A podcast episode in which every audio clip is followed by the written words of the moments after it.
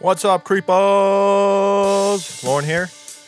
Uh, I'm bringing you guys another Freeloader series episode from uh, podcast gone by back in March 2018. We recorded the West Memphis 3 episode, which is probably my all-time favorite case.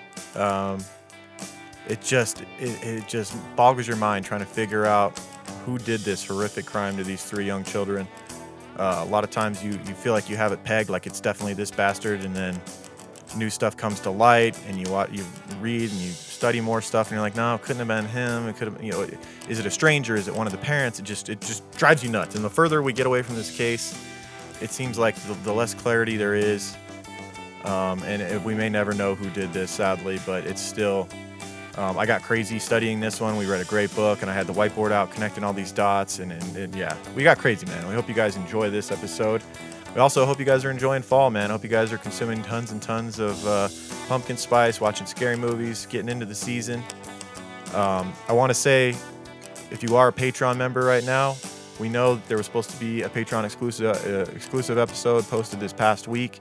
We had another mix-up with audio. Unfortunately, I lost the 30 last 30 minutes of my side of the audio when I sent it to Michael. I thought we were good. We were going to get it posted uh, this past Wednesday and he texted me all bummed out saying dude you didn't the last 30 minutes of uh, your recording is gone and um, it's, we're not going to let that stop us we just actually recorded the last 30 minutes over again i think it went even better and so that's going to be up very soon if you are a patreon member just be patient we've got it dennis nielsen is actually who it's going to be uh, one of the most prolific uh, british serial killers creepy creepy ass guy perfect for halloween season that is going to be posted very soon um, you gu- we hope you guys enjoy this episode, and I'll see you at the end for some advertisement and shout outs for all the people who have written reviews and stuff on iTunes. So enjoy West Memphis 3.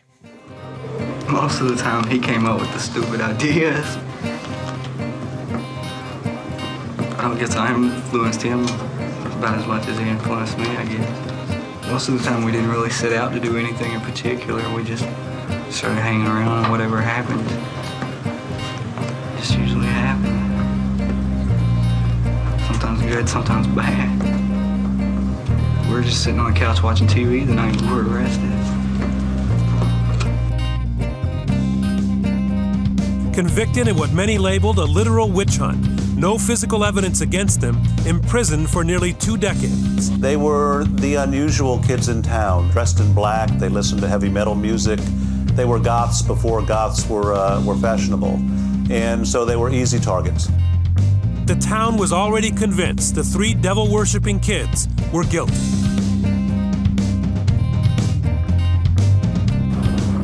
As I look at all these dark clouds roaming in on me today, it can very easily remind me of May 5th, 1993. Jesse, Jason, Damien, those names ring in my ears daily, and I still hate you. Forever and a day shall I still hate you. We haven't had fairness in this case from day one. We haven't had fairness in this case from the day they got a search warrant. We haven't had fairness, fairness from the- from day one concerning the numerous motions we filed. There hasn't been a fair day in this case. They're cold-blooded murderers. in your opinion. It doesn't doesn't add up that way. In for my us. opinion, and 24 jurors out of the state of Arkansas's opinion. I believe every person has a good side and a bad side. Well, did you were those your words when you referred when he's got written down here? He stated that there was no control of the demonic portion of people. He asked me, did I think there were some people that, that, that could not control that side? I said, yes, I guess there is. If he didn't get the answer he liked, he would go back and try to get me to say something else. And if he says something different, that be he, he'd be lying about it, right? You're the one telling the truth. I wouldn't put it past him. You think he could have done it? About what they said. Yeah, you think he could have? Do you think Damien could have killed those little boys? They made it seem like he did. Think what you mind, you can kiss my ass. All right, so we're doing the West Memphis 3 case. We're going to start at the beginning. May 5th, 1993. I was six years old. I was uh I could have been friends with these kids if they would allow me because they were just a couple years older. Nah, you weren't cool enough. I wasn't cool. Oh come on. You were totally a second grader. Get out of here. No, they were second graders. I would have Oh, been. I thought they were third graders. I would have been. No, they're second. They're eight years old. They're third grade. Second. Wow, they must have been held back. We're already arguing about facts. In this My case. son's eight years old and he's in third grade. Okay, maybe your ki- your kid's advanced. I don't know. Nah, he's not. this is Arkansas we're talking. I about. love him to death, but he's not advanced. That, that being He's said, smart. Nevada's new Nevada uh, specifically Las Vegas' school systems are pretty crap. So that's how Their I, school's that's how pretty someone good. like me comes about. They're going to a brand new school this year, though. So Well, let's learn more about your kids, Michael. All right, and forget about Well, the West Memphis three here. They. All right, so 1993, May 5th, um, the small town of West Memphis, Arkansas. It's actually Memphis, Ar- West Memphis, Arkansas, even though Memphis is obviously Tennessee, but we're kind of on the border here, these two states. Mhm. Small town, Bible Belt. You Yeah. could say a hick town.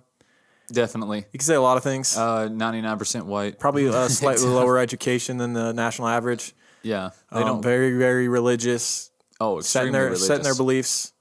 Um, lower income area for sure. Yeah, this is a town to where you go through the motions even if you're not a believer. Right. You better- you best just, believe. just to keep the heat off. You best believe you're gonna end up in prison because it, it benefits everything in your life. It benefits your your business, you know, your connections, had these your three job. had these three followed suit, this never would have happened. That's exactly right. You're absolutely right. If they would have conformed, whether at least on the outside, Right. if they would at least played church, Mhm. they would have been fine. I, I honest to God believe that. Right. That being said, two out of the three, I don't think you were too far off from that really. Like Jesse, I guess. I mean, but he had issues. Yeah, but you roll with the dogs, you get the fleas, Lauren. Yeah. Okay. That- You could say that about Jason because Jason Yeah. seemed just totally normal to me, honestly. Other than Yeah. you know, the black t-shirts. But we'll get, what are we getting off track already? Listen, he listened to you too. Okay, if that's not a devil band, I don't know what is. We're st- we were starting from the beginning and we jumped to the end again. So May fifth, nineteen ninety three, small town West Memphis, Arkansas, that we talked about. Um, three boys are reported missing by their families. It starts with John Mark Byers. Um, he has a son named Christopher Byers Mm-hmm. who is eight years old and he uh, has not come home. Right. And it's getting late. It's, it's coming up on on getting dark. Right. Um, he had seen him earlier in the day. Uh, he had actually uh, seen him on his skateboard on his stomach skating down the road, and actually, good idea. As the parents do, they uh, they fear for their their children's safety and Right. brought him back home and. And he even told police that he had given him a few. What did he? What was the term he used? Swats or probably licks. Licks. Yeah, he said he had given him a few licks. I believe with his belt Yeah, or some yeah, with the sort of- belt. yeah. So I mean, it's kind of weird that your son's reported missing, and then you're immediately giving up information that you, you know. But I mean, I guess that's forthcoming. You don't really Also- want your Also, I think it's worth mentioning it's his stepson. steps. It is his stepson, yes. He, but he had raised the kid basically from birth. Right, When he met right. when he met his wife Melissa Byers, um, she had a different name at the time. Obviously, she from a former marriage, Mm-hmm. and he had raised this kid. Melissa was pregnant when they had met, and so he'd raised he'd raised Christopher from right basically birth, Mhm. and looked at him as his own son. Yep. And so he's gone around looking already for Christopher and been able to unable to find him and he's now reporting it to the police but he's also continuing to look. Yeah, he is. He's kind of almost gathering a posse. This is a small town because at the same time two other kids around the same time within that night Right, two of are, his are friends. Mm-hmm. reported missing and they are all friends. There are three friends. Steve Branch is also an 8-year-old. He's the son of Pamela and uh, his stepfather is Terry Hobbs. Right. So you got Pamela and Terry Hobbs, um, the parents of Steven, Stevie Branch, and Michael Moore is also reported missing by his mother Dana Moore. Um, his father Todd is out. He's a truck driver. He's gone for the night. He comes back in the morning to um, help with the search because the Right. search continues through the night. Um, yeah, so these three boys are reported missing. They'd last been seen. I believe the last person to seen them was Dana was um, Dana Moore's daughter Dawn, which is Michael Moore's sister. Okay, she was the last one to see him. I believe so because Dana had sent out her daughter Dawn to go look for her son. Right. Because it was getting it was getting close to So dark. she must have found him. they she and said touched that- base with him. She or said something. that she had seen him um, around the area of the woods, I believe. There's a there's a patch of woods called uh, Robin Hood. Robin Hood Robin Hood Hills. Right. And this area is not too far from where they all live. It's kind of sketchy because it's close to a truck stop called what the Blue Beacon uh, truck stop, I believe. Nice. That's that's something as a parent, you know, you got a patch of woods, it's already kind of sketchy enough, Yeah, and then you and get then a truck next to a stop with truck stop. strangers rolling through all the time. Yeah, people just passing through. People have no connection to your town. yeah, parents would warn all the time about you know sketchy characters that would roll through, Yeah. and and so um, Dawn had also reported that she had seen uh, p- strangers coming out of the uh, the wooded area. Three teenagers, two black uh, teens and a white teen, coming out of the uh, the area that she didn't recognize. She said that she thought that they were about sixteen or Right. somewhere in that range, and that they had offered her a shot. Um, They offered strange her a shot? characters. I didn't yeah. know about that. Yeah. So this is all part of the police report. Um, but Dawn had seen them. Yeah. Yeah. And Dawn had seen. And this is how she identified these these three teenagers. By Right. the way, Right. as two black teens, one white. Right. I believe she had a description of the clothing of the white team, but not of the black teens. I don't Hmm. know. Kind of strange. Yeah. Um, so the search is getting uh, getting picking up steam. Like a lot of um, family members of the kids are, are now gathered together, and friends and just strangers like hear that there's kids missing. They're riding Right. around on quads and whatnot, looking. And Chris, uh, John Mark Byers is kind of obsessed with the idea of the woods. He he knew that the last time the kids had been seen, they'd been heading towards that area. Yeah. He's a strange character. And he is. Well, We're gonna hear a lot about him in this story. Yeah, if you guys know about Westminster, you know about John Mark Byers. And Oh, A lot of speculation about whether about whether he had something to do with this or not. Right. He's immediately he's very theatrical. Uh, yeah, you could say that. Theatrical, that. dramatic.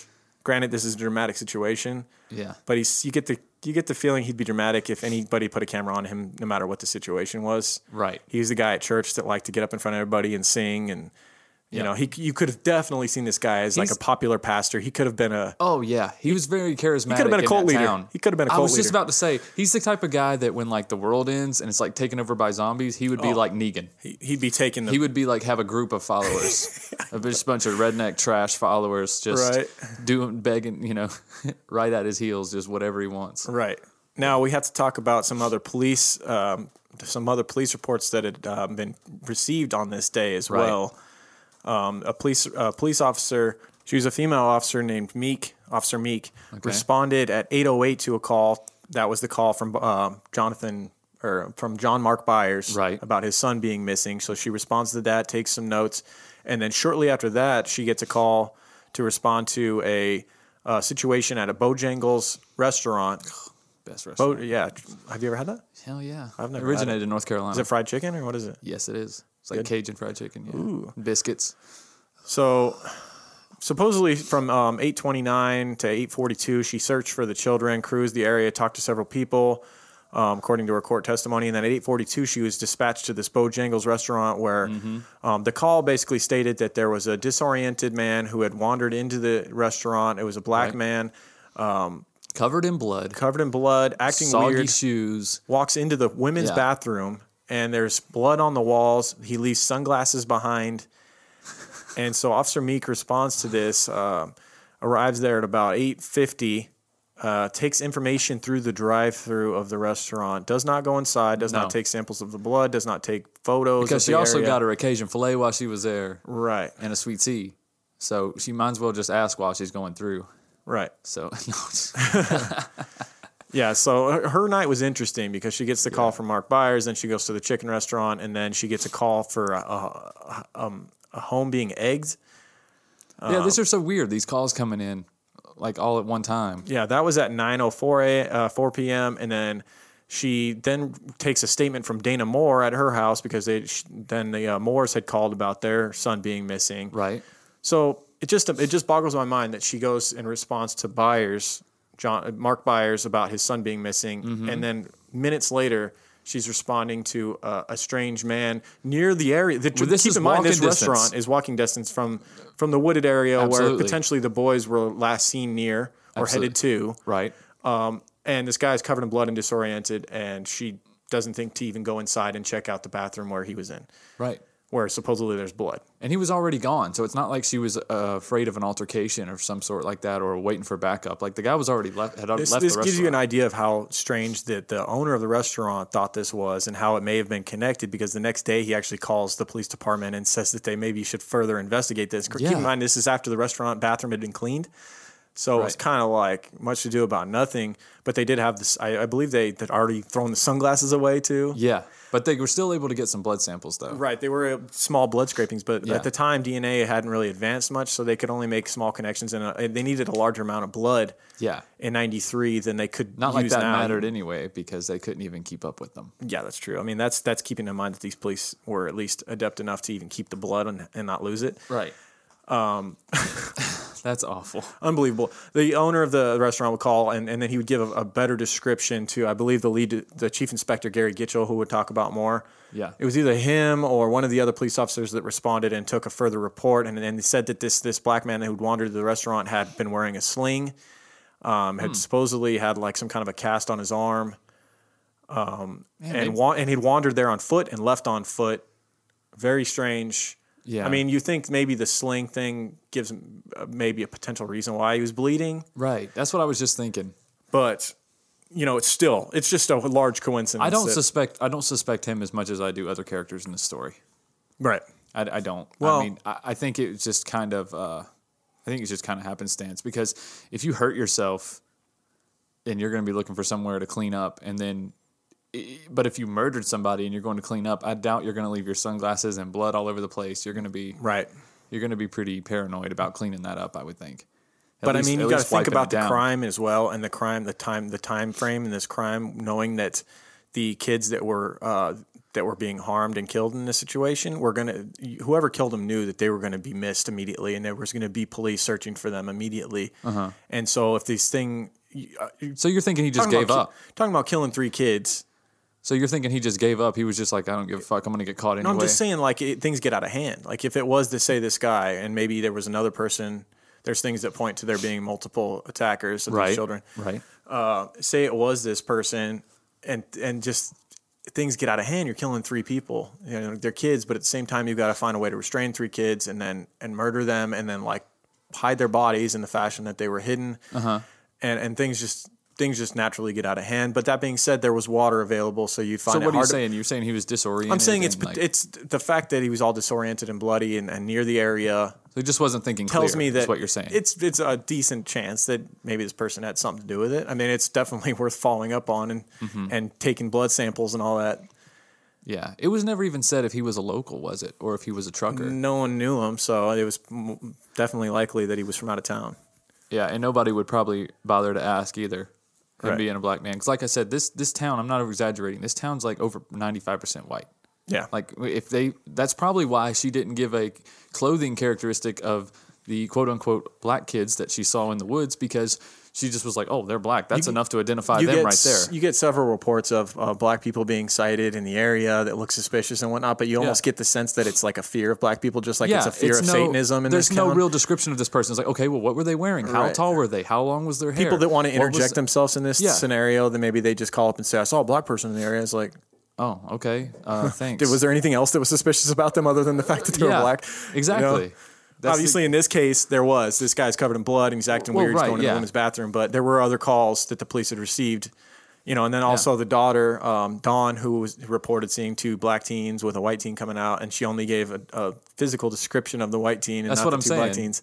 Yeah. And there was talk maybe that uh, the two other teens they weren't actually black; they were covered in mud, or they had painted their faces black. Because that's actually what was put at the Yeah. bottom of the report. right for this uh it's common in these in these satanic rituals And it tells you a little bit about the mindset of the investigators at the time that they thought during this a questioning of this of this daughter or sister of one Right. of the victims to put at the bottom. Sometimes, you know, cults they paint their faces black. It's like you already are considering this a cult crime, right? oh automatically that Yeah. was the number one theory and that was Keep in mind the boys hadn't even been found yet, and they're already yeah so already cult Then that being said, the police a lot of their questions that they had had on paper that were part of the police investigation forms and everything that you can look up, they were their actually time that were written on them and date was like days later. So like either they took these reports at the time this was going on that the search for the boys was going on and everything they were talking to people, yeah or they talked to these people and then they two a couple days later wrote down what they had discussed, which would be really sketchy if they had done that. Because I mean, obviously, Mm. you're going to forget little details. You're going to, you know, i I'm think really- they said this and i really think that's what they did i don't think they saw any of this this precursor stuff is very important they did a half-ass job and granted Yeah. this was a, they're probably not something they're not used to It's definitely something they're not. and used this to. These are- police it's definitely important to note that this this uh this police department was under a lot of scrutiny at this time they were under investigation by state police yeah, for a lot of corruption within their police department they were they had been stealing um, confiscated weapons and drugs yeah. and they'd been caught doing it many That's of right, them that's many right. of the uh, they were under investigation by state police and they refused after the boys had come up missing the state police called gary gitchell and offered their help with Oh, of the cour- investigation and They're like, no, no, no. gitchell turned them down We don't need you poking around over here. right Yeah, that's that's that's exactly right. They just didn't want to. There's a lot. I mean, there can be a lot of shady shit going down in a small town. You know, especially rural small towns. There's not not many other not many outsiders poking their head in. Everybody's kind of connected. Everybody knows everybody. It's easy to hide stuff. Right. So the police reports are in. We have the weird situation at Bojangles, and um, you still have John Mark Byers, and he's kind of teamed up with Terry Hobbs, and they've been searching around. Um, also, Christopher uh, um, John Mark Byers has um, has been going around with his uh, his other stepson Sean Clark, who's uh, I believe 16 years old. He's a few years older, right? Um, and they have been searching the woods, and it's getting late. And at a certain point, um, John Mark Byers reports that he told his son Sean to go home, go to bed because he had school the next day. Right. Um, and that's kind of disputed. Some people think that Sean was still out with him, searching late into the night. I think John uh, Mark didn't return until like two or three a.m. He'd been trudging around in the woods in there, which looks, it, depending on how you look at it, it looks Yeah. suspect. But I th- when I really think about it, I'm like, as a parent, I'd probably be doing the same shit. I would I would never go to the sleep. area I wouldn't be where able to it's- sleep at all. No, hell no. And I'd be searching probably the woods Yeah. because I know I would know that my kid had been going there a lot. Yep. And if, if no one's seen them anywhere else, where else are they going to be? They'd kn- they'd been known to have like a tree house or a fort or something in there, Yeah. some kind of a hideout. Right. And we know there's sketchy characters because of the uh, truck stop nearby. So you're just, you know, I know it is crazy that they even let their kids play over there in the woods, but right. You, you just in that small town, man. You don't think of anything like that happening. Everybody's looking out for everybody, you know, at the same time. Yeah. So it gets late into the night. John Mark Byers finally returns home, but he's not able to sleep. Um, early, uh, a few hours later, like 5, 6 a.m., uh, Michael Moore, um, his dad Todd had finally returned from his truck truck driving expedition, and they came along with Terry Hobbs and uh, Pamela Hobbs as well. They sh- they all showed up to the buyer's house. You know, it's it's now morning, right, early morning, and they want to get the search back on. The police are also planning on having a wide wide uh, search for these. They've got like I don't know how every officer that they have available. All is six gonna of be a them. part of this search. Yeah, all six of them and they do an ex- extensive search of this four mile or, or four acre patch of woods known as Robin Hood Hills. Right, and this is where they find their first clue, isn't it? Well, they search all day. They search. I mean, this this Yeah. is really densely tree wooded. Oh, Just yeah. it's, and there's like a it's basically it was there for drainage. So there's like a, kind of a ra- like a muddy ravine that goes through it. Oh yeah. Murky water with pipes and stuff. It's a sketchy ass patch of patch of woods. It really is. Yeah. And so they're searching this thing all day and they're not seeing anything. And it's getting later in the day and they're, you know, thinking about calling off the search of the wooded area uh, when um, a guy named Steve Jones, who is a juvenile police officer, actually finds a, a children's shoe. It looks to be about the the shoe of a kid of the age of the uh, missing children. And so he finds this shoe and it's near, it's like on an embankment and it's near the muddy water. Yeah. And so he sees the shoe and he he uh, shows it to the other officers. And Bryn Ridge, who was a, a police officer with the department, um, starts searching the water the watery area. Um, yeah, he I- I immediately wanna starts say- wading in the water, doesn't he? Yeah, I want to say that uh, Steve Jones, when he was when he had found the shoe, he like slipped and his foot went in there and he felt something in the water. Yeah. And so he told Bryn Ridge what he had found and showed him the shoe. And Bryn Ridge then got into the water and started feeling around, at which point he felt a body in there. Yeah. And they started pulling bodies out. I, I, I can't recall which one was found first. It doesn't really matter. Right. Um, they find all three bodies of the children Stevie Branch, Christopher Byers, and Michael Moore. Right, and then other, they also find articles of clothing that were like wrapped around sticks and Yeah. stabbed into the mud. The kids, I just believe, random had been places. held down underwater with the sticks somehow. They've been must have been somehow tied to the sticks because if you think about it, their bodies would have floated. They were somehow held underwater with these sticks as well, and some of them were known to be sharpened. Oh, that's probably they probably wrapped parts of their no, no, because they were all stripped, weren't they? Yeah, they the were all boys nude. Were nude. They were probably tied to this. there was a few articles of clothing that were missing. I believe two pairs of underwear were missing and like Yeah. a pair of socks or something. But the boys were hogtied in a sense, not traditionally. They were hogtied where their No. right hand and their right ankle were Right. tied together, and their left hand and their left ankle was tied together. Yeah. which is not common. It's a, it's a little. Also, all the knots were different. Well, which suggested two that- of the kids were tied up the same. Yeah. and the third was tied up with two I different. thought they knots. were all tied a little bit different though. No, two were the, exactly the same Oh, okay, knots. okay. Um, and then a third, w- one of the other children were tied, and, Right. and both the hand, like each side was different knots. So it, Yeah. that kind of pointed to multiple offenders in a sense, because if you think about when you tie something, you probably do the same. Knot. Okay, s- s- okay. So the kid that was tied different, but his right hand and right foot were tied different from his Mhm. left hand and left foot. Mhm. Okay, that's Yep. what I was thinking because I knew there were three different style knots, and it, Right. you know, amongst- Exactly. amongst but two them. were tied exactly the same. Both Right, both their okay. hands, both their ankles. Yeah, everything Yeah. was. Um, there was uh, signs of just massive trauma to all of these children. There was, you know, they had stab wounds. One of them had stab wounds on his face. Right. There was um, what was later discovered to be bite mark on, uh, I want to say Michael Moore's eye, Which Um, was but a- it was originally called a belt, uh, some sort of a buckle, Right, like from like yeah. a lashing from a belt. But when you look at it, like it always looked like a bite mark to me. yeah, did it? It did, did it not to you? Did no, you see- I- no, I these are totally think it horrific did. I think pictures. it, I just don't know how they missed it. Is what I'm getting at. I don't know how you think that's not a bite mark. Right. Well, they say if you look at it because they were looking at it 2D, they were looking at the picture as Yeah. a picture, and they weren't considering the fact that your eye socket goes in. Right. And so if you were to bite, it would make kind of a square from the front. It would look like a square, but ultimately it was rounded because of the the depth of your eye socket. Right. But I mean, they were just, I mean, they were full of shit. Honestly, I don't know if, like, maybe Yeah. it was just a half assed job by the uh, medical examiner or the police. I don't, I just, it looked like a bite mark. Little you of could both. see, like, little Yeah, You could teeth see the indentions and then the spaces. below his eye. You could Yeah. see, like, little teeth marks. Mhm. And that to me is a giant sign, and, you, and it's been shown time and time again of some sort of a parental offense. Like a lot of times you find bite marks on children where their mother had gone crazy on them and harmed them. They will bite their children. It's a very maternal, paternal type offense to a child, Yeah. in my opinion.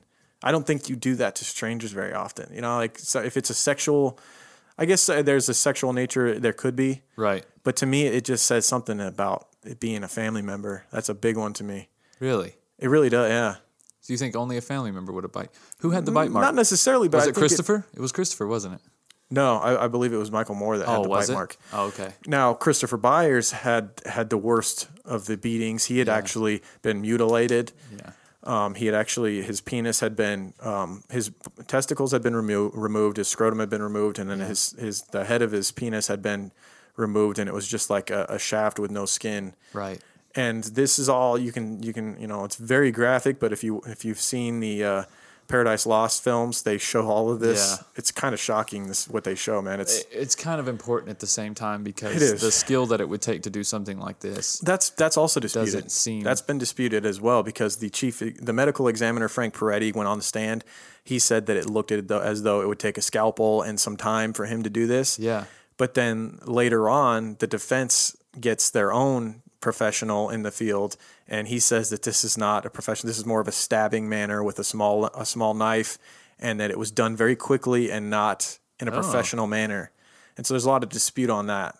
So you mean the prosecution No, the, would the have def- gotten him right? Because that would go in the favor of the prosecution if they said that it was somebody with no expertise. Because then that would you be would think, blaming but no, the kids. defense the Why would defense the got def- their own expert later and said that this was this I was wrong. thought that guy was from the prosecution. Wow. Well, no, because on the yeah during the during the defense, um, Then they both they both during they- the original trial, right? Yeah. Um, the mutil- the whole mutilation thing. The defense was trying to say that this would take a lot of time and a lot of work, and it was one of his reasons why that these three kids didn't do this in the dark and Exactly. yada yada. It was done elsewhere. yeah Um, So and the they bro- medical examiner kind of backed him up on that, and it was part of the defense. yeah. But that's what I late- said. but much later, the defense um, defense attorney Dan Stidham, with help of the Memf- uh, West Memphis Three uh, Also, Oh, the defense group, brought both the experts in. they brought in their own expert. He looked at him. and He's going, in my opinion, this is done really quickly. It's shoddy I work. wouldn't have even let him testify. he didn't testify. Okay, later, Oh. look, this is well after. This is after they've already Oh. been locked up. Okay. This this new I was about uh, to say expert came in something. and said he's Okay. looking at these and he's going, they were wrong in Yeah. the original defense saying that this was done meticulously. It wasn't. Gotcha.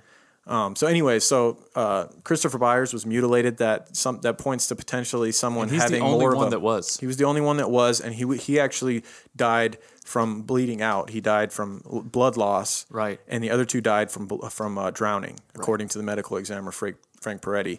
and he kept a lot of this stuff to himself. He didn't release stuff like he should have because he knew the magnitude of this case. Yeah. And so there's a lot of little weirdness about Frank Peretti, the medical examiner. probably They took catching a little forev- payoff. It took forever for Chief Inspector Gary Gitchell to get these reports on what had happened from the autopsy. Right. So that's kind of like where you go. You know, you start with all of the medical examiner's reports on absolutely what happened to these kids. Was it, And a sexual took him crime? Forever too. It took him forever to even get any of this started. So that makes you wonder too. It's like what took so long? Right.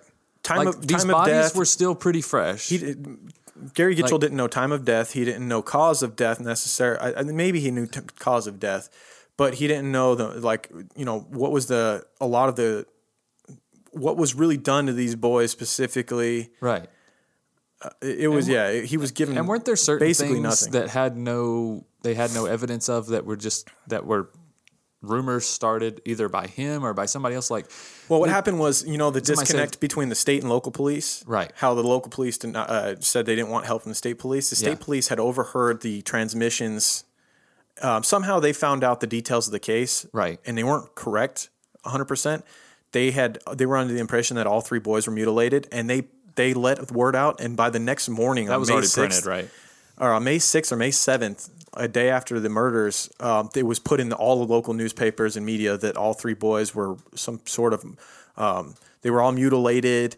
And that's where a lot of And the. didn't they find didn't they say that they had urine in their stomachs Yes, that was also. but yet that was never tested or Right. They or- didn't, they didn't or take water dug samples into. from their stomachs. yeah no water samples they just said that there was urine found in their stomachs And or at I least would two like of the there's boys there's so much that leaves you wondering like how much urine like it, was it an amount where like if they had been swallowing water because they were drowning but and someone had peed in the in the river or in that in that Right. water recently it was it that amount you know because I mean that's it's more than that I that's think, a Lauren. true like real sexual deviant crime to be you know has- you have these boys be swallowing urine from whoever killed them that just seems kind of far fetched to me. It's it's Yeah. potential. It, it, it's very likely that people pee in that water. You know, I mean, I've never heard anyone bring this up, but it's very possible that pee pee made its But way into that's- that water, whether it was an animal or a human, but that's a natural stream and that they though, right? swallowed that water because they were drowning. You know, yeah maybe but that's like a natural stream that water's no, moving it was drainage. It was stagnant. Was it It- stagnant there- in some parts, it was stagnant. It looked Oh. stagnant where they were found to me. Okay, well maybe then. Hell, it could have been fucking. Or that even if it was moving, it could have. Sewage. There still could have been urine in it. Small traces. You know, Yeah. like how much amount? You know, there's just so many That- things that that's the leave you thing. wondering. The and fact so, that that was never followed up just blew me away though. right. Like we need to find out whose urine that there was so much that left you hanging. Like later Yeah. on in the uh, in the trial, um, That's Bryn, why this Bryn case Ridge was brought on the, aggravates s- the fuck out of me. right. Well, Bryn Ridge was put on the stand later in trial and asked about the um, Bojangles restaurant and the blood because they later did after being This is pathetic. after being called again by the owner of the the Bojangles restaurant. Yeah. Bryn Ridge responded and got small traces of blood Mm-hmm. and lost them. Lost them. Just lost them. They were never sent to be examined. Never tested. Nothing. Never sent to be And analyzed. then it was just, oh well, right. guess we'll just move My on. bad. That, that's- And that's literally what he said on the on the stand. Just that was my fault. I lost him. Yep. I'm like, you got to be kidding me. Right. And so initially, Chief Inspector Gary Gitchell is, is kind of hampered. He's got a messy crime scene. It took the coroner two hours to respond. They weren't supposed to take the bodies out of the water right away. They were supposed to, you know, when you find that there's bodies in there, you're supposed to have it sandbagged and drained and collect the water there Right. and get any evidence you can find out of that. They just pulled the bodies out. They left them sitting. It went from 60 degrees in the water to 80 degrees, 80 degrees outside. You've got Mm-hmm. mosquitoes everywhere because of the area, and you're in the woods. Now there was little to no blood found that at, near the crime scene on that embankment, Which or is in the water, impossible for those type of injuries. which seems impossible just for the Christopher Byers injuries alone. For the Yeah. mutilation, it would, it, and the fact that he bled out, you would have had, I would think, Yeah. pints of blood. and the other boy stabbed in the face. yeah. Oh, dude, it was bad. mean, like if I, honestly, you've ever cut your forehead, your forehead bleeds forever. Like, right? Yeah, it'd be there would be a shit ton of blood. Yeah, they found that it was a serrated knife because there was like little spots where there was you know, Right. indentions that that represented a serrated knife. Right. Um, so yeah, he's hampered by just what little evidence is found at the scene. Whoever whoever did this did a good job of cleaning it up, and they tried their best to disguise the bodies. So it was actually kind of impressive that the bodies were found as soon as they were. If it weren't for that shoe, who knows how long it would have been Oh, I before people know. went into the water and actually started searching parts where there was water. And it would have been too late. Yeah, it might have been Way too days late. Well, or it's more. still too late apparently.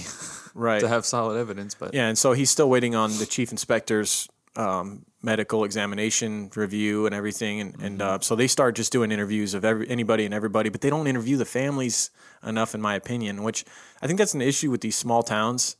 You know, what I mean, where the police they know everybody, they know the right. like, they- Everybody's on a first name basis. yeah, so it's Everybody like they doesn't don't want to like. The, I, I feel like the, part of the problem was that they really didn't want to cast any suspicion on the Right. family members, which is understandable, but it's part of your job. Well, what will they say at church, Lauren? Right.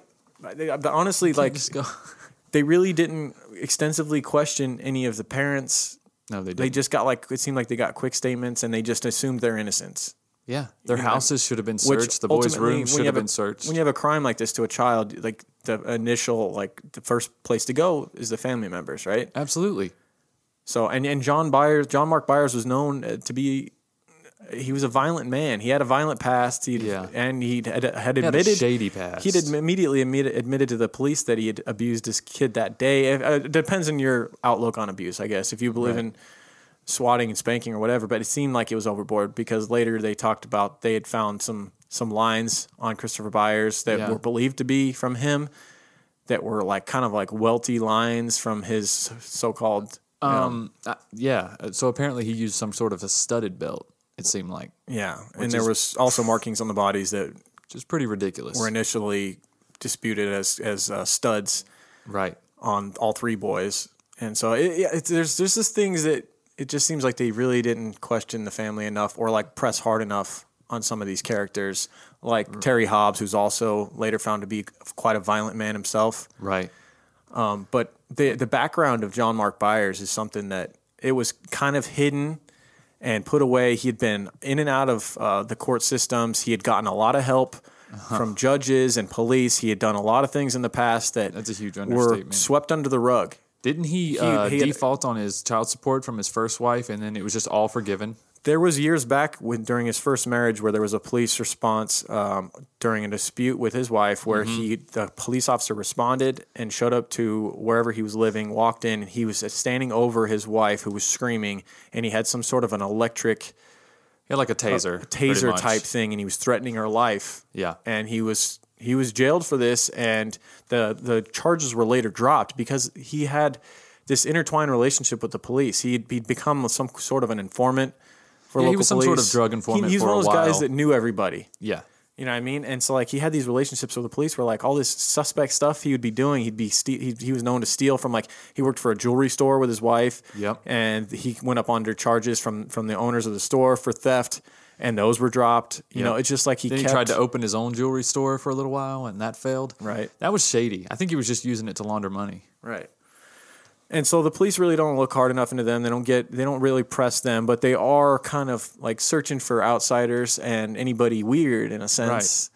Well, And- in, in a way, John Mark is kind of leading that that charge. John Mark Byers. Yeah, he's kind of leading that charge of let's find him. It's got to be a devil worshiper. Like he's kind of well, that's the whole area. yeah. Well, I mean, but he's kind of what- leading it I though. think I think once the state police had, had let the information out that all three boys were mutilated, that it's it became this perverse obsession with this very religious town.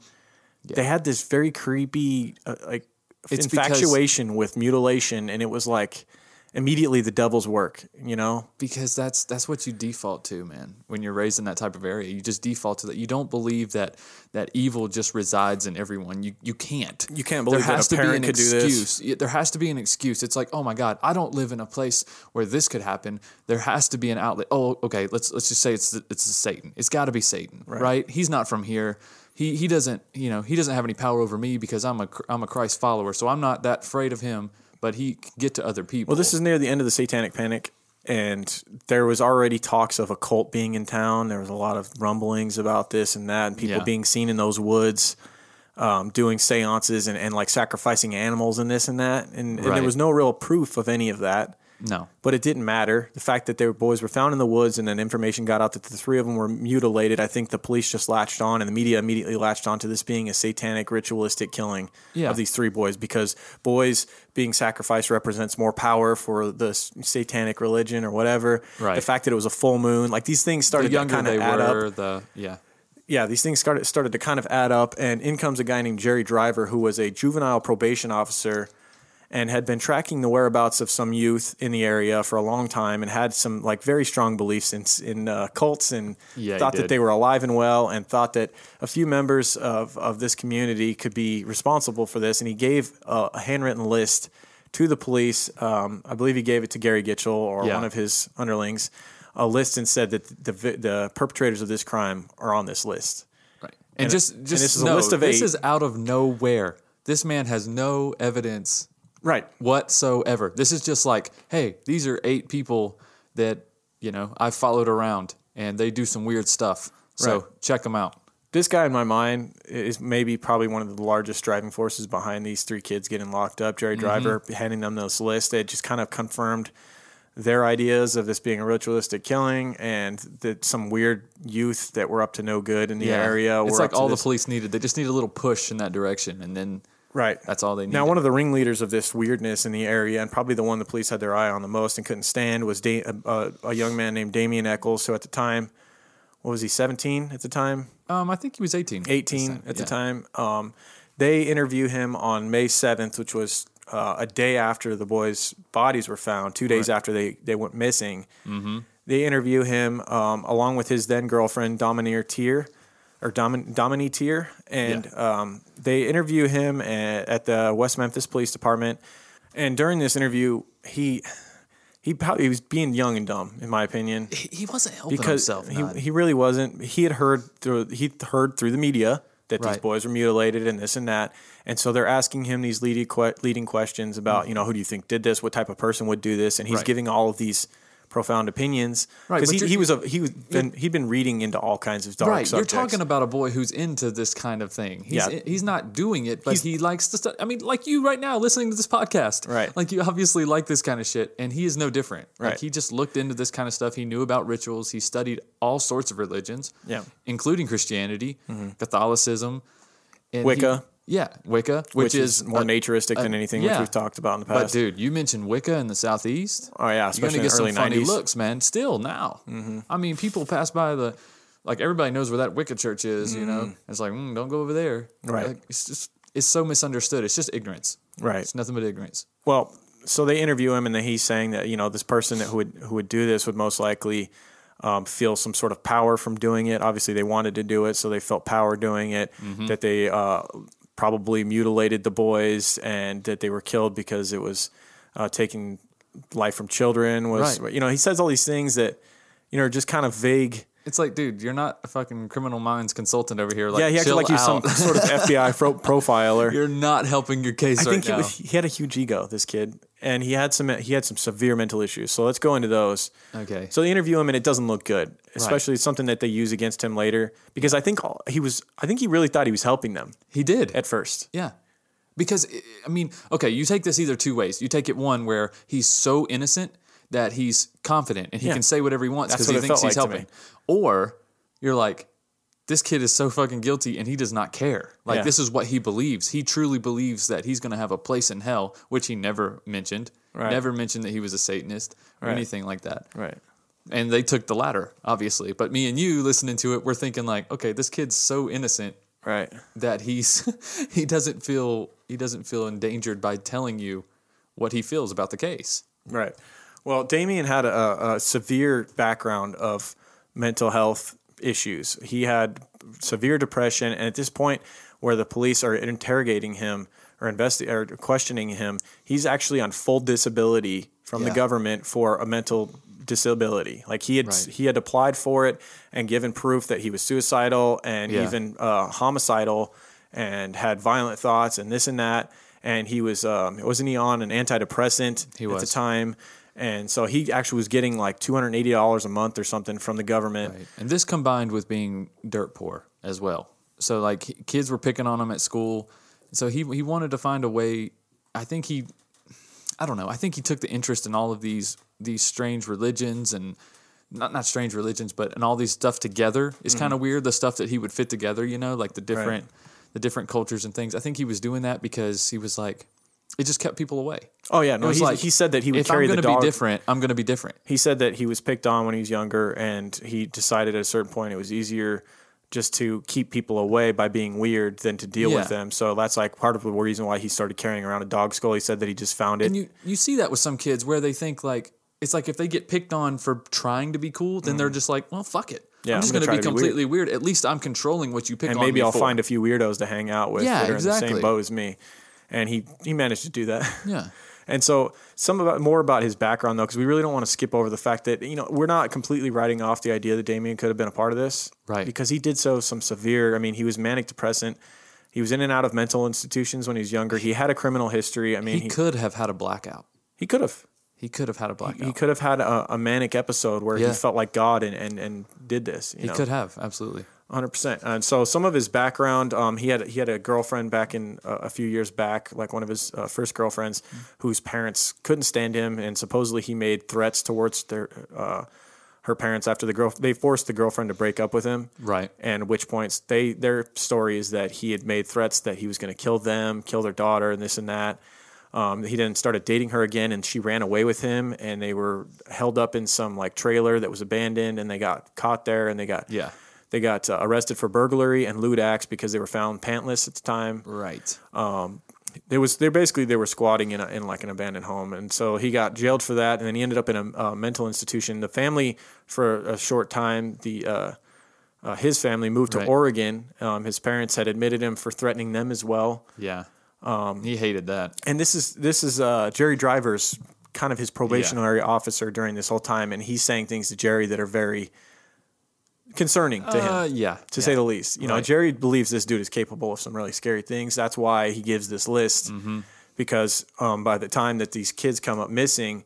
Damien has since returned. He got released by the Oregon. Every time he was in an institute, Yeah. mental institution, they would s- he would act completely normal, and they would say, okay, you know, you're you know, after like a short amount of time, he was acting so out of the norm or, ju- or in the norm, I would say. Right. He was he was not showing any signs of someone who should be locked up. That's why I think he's innocent. I, like, I don't think he's really like that crazy. I He like you think just- he liked the image of being a just liked weirdo the more image. than he yeah, liked He actually was like, being just weird. leave me alone. He just wanted to be left alone, and he figured that. If, and I think he also liked messing with authority figures too. Like he got off. Oh, on, well, yeah. You even see during the That's trial when he kinda- doesn't think that there's no way they're going to lock him up because they don't have any evidence. You see him Yeah. in the trial like smi- smiling, laughing, and like. But that's part of being a teenager. I know. Too, at the that's same my time. point. Is like he yeah, he liked fucking with authority figures. He Yeah. knew how serious they were taking everything, and he thought it was absurd because they had no evidence that he had done this, and they Mm-hmm. Yeah. just lo- they just were putting him on trial for doing nothing, and he was calling it a second Salem and all this stuff. yeah. And so Sitting yeah, there I'm with smoking his cigarette, looking. I'm totally with you on that. I, I'm totally with Yeah. you in that. Like, I think his own real, true personal beliefs is like he ha- he had thought there he thought there was good and evil, but Yeah. he just liked studying history and he was different than everyone in the area, no Right. doubt. But I think he was mainly harmless. right. He just enjoyed Stephen King and you know different novels like that. I, He would find weird books at the at the local library that were put on sale for a dime because no, nobody else wanted to be seen reading them. He would buy them and read them and and form his own opinions. He said that one of his beliefs at the time was that like why do we know that our god is the god? Like that type of, you know, when you're Right, a right. teenager and you start questioning everything you've been taught, that's what he was in. oh, don't you dare! Right. and so the the Oregon um, Institute had said, you know, you're you're good to go. You're like you're released, and so he Right. went back to Arkansas. Um, without, I think his parents for a little while stayed in Oregon, and he went back to Arkansas. Yeah, he hated Oregon. and lived with like his, you know, another family member, an uncle or something. Which is strange. You think he would like Oregon, being as like liberal minded as he was, and how different. Right. You think? he Yeah. Why would- would he if want to go back to? If he would have, maybe given he it a liked being the chance. outcast. That's maybe probably why he wanted to go. I back to think Arkansas. it was just friends. I think he just missed Jason. He missed his girlfriend. Yeah, so Jason Baldwin Baldwin was at the time his his best friend, and they'd Right. been friends for years, and they pretty much did everything together. Jason Baldwin was like- introduced him to Metallica actually, and he introduced Baldwin to Pink Floyd, which I thought was interesting. Yeah. Because I mean that that's a more like, Pink Floyd's more eclectic, drug using type of. You know, Yeah. it's not as like dark and heavy as like Metallica is. in my Right, opinion. right. And so it kind of says something there. Does it? I think Baldwin was more the metalhead, honestly. Yeah, Baldwin was that quiet kid that you might have to worry about. he seemed like the just the little like do-gooder henchman type friend, but he, I don't know. I feel He's- like yeah. he he would uh, snap on some kid and like stab him with a fork in the cafeteria or some shit, you know. But he had like. But I don't think he did this. No, because I mean, he had literally like he was a he was an average student. Yeah. he was his parents Actually, actually above average student. His mom In loved school. him. Like teachers loved him. I mean, he was he was he'd been in some like little petty things. Like I think he stole candy from a store. Like stupid Yeah, shit. yeah. You know what I mean? And him and Damien, like this is the early '90s. There's nothing to do. They would just wander around and get into weird stuff. Yeah. But nothing That's that literally what they ever would showed describe. any. They're like, we never knew what we were gonna do. We would just they had no money, so they would go to Yeah. like concerts and hang out outside and like try to meet girls and right, stuff. right. You know what I mean? And they were the type that would like print out covers of CDs and like use them as posters on their wall. They would like print them and like tape them together and you know what I mean? They probably Yeah. smoked some weed when they got their hands on it. Oh, that yeah, type for of thing. sure, for sure. But, But the- Jason seemed like such a such a just a decent kid to me, man. He- all the way All through. his interviews, when you look at this kid, it's like there's no way. Right. Yeah. I mean, I, you hate to judge a book like that, like without really knowing a person, but like all signs for me, like just the sense I get when I hear him talk, I'm just like, dude, yeah, I'm with you. You Like, just there's like, no way. this kid would not hurt a fly. Like, and then you hear fucking Mark Byers, who's like lying every second of every day, and he's a different person. Like when the camera's on, or he's different when the cameras are Yeah. off. He's different around his wife. He's different around the cops. He's different at church. He's different with every person. He's just yeah, I don't. You'd say he becomes what they want him to be, but I don't even know if that's the right thing. He becomes just a caricature all the time. he is. It's like he's hiding something. I don't have a dark. doubt that he was capable of doing this because he was he was already showing such violent tendencies. The cop that responded to hi- that that uh, threatening and like and bu- abuse of his former wife Right. said that the things he were saying he was saying that the cop heard him saying while he was standing over his wife Oh, made him believe that this was truly capable. And there was people all the way to the end after these boys were convicted that kept coming forward and saying, "I've totally believed Mark Dude, Byers is what capable about, of this." What about in the interview, um, in the documentary where he's shooting the the pumpkin and the and the milk jug Oh, and stuff, yeah. and that, that speech right there that he goes on? Yeah, you're talking about Paradise Lost. Yeah, and Paradise Lost. If you guys, the first one, he's- definitely check out the documentary. But He's yeah, got this a is the first one. big revolver. I don't Yeah. know if it was a 44 mag or whatever it was, but he had like round slugs that were not your typical Right. projectile and they were untraceable because every slug was a little bit different. Yep. And, And he was he saying that mentioned as a that. good thing. Like you couldn't Yeah. trace these bullets. You couldn't trace these bullets, and he's talking about how he would shoot them. But in the book we read, uh, "Devil's Knot," who wrote that? Devil's Knot by Mara, Lev- Mara Leverett, uh, the true story of the West Memphis Three. Yes, excellent book. It's pretty. It's pretty non-biased, really. I think it's probably more. I'd in- say it had a slant towards them being innocent, It but I did. mean, she used a lot of evidence But to then show that- again, if you just use the evidence, it's going to feel like they're innocent. if you have any sh- common sense, All the information we got about his uh, about uh, Damien's background, Yeah. and like all the negative stuff about him that that makes him look suspicious came from this book as well. So she she Yeah, just that's displayed the true. facts, but her you could tell her opinion was that they were innocent, Right. And you, I don't think there's anybody that would say that they got convicted with actual like no, in in most courts in this country they would not have been convicted. but absolutely it- it not. was Just lack of evidence. perfect storm and of time and place and Right. But real quick, while I brought up this book, I was talking about the uh, John John Mark speech. Yeah. Um, in the book, the author had said that she spoke with the, uh, I guess, the producers of the HBO of the documentary. That's Mhm. who did the documentary Paradise Lost, and they said that they had to cut that scene because it, he Oh, just yeah. went on and on and on. And when they played that scene to the wives, Mm-hmm. to, the, to their wives, they literally had to walk. Cringed. Their wives couldn't even watch it. Yeah. Like that's how sickening it was. There, I guess them and their wives were the only ones that had seen. Well, that. HBO followed the him whole into the thing. into the into uh, i- into um, Robin Hood Hills, where the Yeah. boys were murdered. Followed him in there, and he was going on this this I, I want to diatribe see it. I want to see it on I this would- long diatribe in his uh, Yeah. overalls, and and and later in the- in Paradise Lost two Revelations, he's Mhm. out there and he's like sticking sticks into the ground with the caution tape and like lighting them on fire, and they're representing Damien and and Jason and Yeah, this this guy he either loves the cameras or he- he's got some. there's serious more issues. there's more we're going to get into in a bit about him and his suspicion i mean Mhm. so basically the, the police interviewed damien and it doesn't look good we went into his background and, and why i mean you can see why he ended up on a list on jerry driver's list but at the same time the police seemed like they'd already the second that they interviewed him they had made up their mind that he was a part of this Yeah. you know, what I mean, and it's Yep. just a matter of now being able to because he wa he he was completely unwilling to say that he had any part in it. He denied completely because, as we believe, he didn't have anything to do with it. But right, um, yeah. So I mean, he was saying that he was giving them information on the type of person that might do it, but he was, you know, he said that you know he had he had an alibi that he was hanging out with Jason Baldwin and, and they were at like Jason's uncle's house and Jason was like mowing the lawn and they were just here and there and they were seen by people during this time. Right. You know, so the, the police had also uh, talked to Jason who said the same thing, corroborated Damien's story about where they were and, and, who, and who they were seen with, but the police you know, really didn't care. Right. So they interview Damien a couple times. They interview him um, him again on the 9th um, and on the 10th, and they're breaking like a lot of rules and, and laws of the police and the rights of of this potential suspect Right. because they're refusing to have his lawyer be there, even though he's requesting a lawyer Mhm. over and over again. And basically, um, his mother, fearing that he's been at the police station all day, being held by them, questioned, um, calls a lawyer, ca- actually calls a lawyer. The lawyer shows up to the police station and is refused and says that the police station's closed. You know, this is the kind of stuff that's Yeah. going on. I, yeah, it's shady stuff, man. Yeah. They're ramrodding these kids. Yeah, and so the police are kind of desperate at this point. That um, in that uh, what- Gary Gitchell had sent a letter to the uh, chief examiner or the medical examiner Frank Peretti, Right. saying that you know we really have our head in the sand with this case. We need something from you, and so just like Yeah. it seems like there's a lot of pressure on them. They're panicking right here. This is- this is the panic. They've already made their mind up that this is a cult crime. That there's, there's some weirdos like Right. Damien Eccles that had, that had done this, and they kind of Mhm. already pretty much assumed Damien did it. They want Right. to prove it, but he's not telling them that they did it. Jesse Baldwin's not telling them that they did Jason it. Jason, yeah, Jason, uh, Jason Baldwin's not telling them they did it.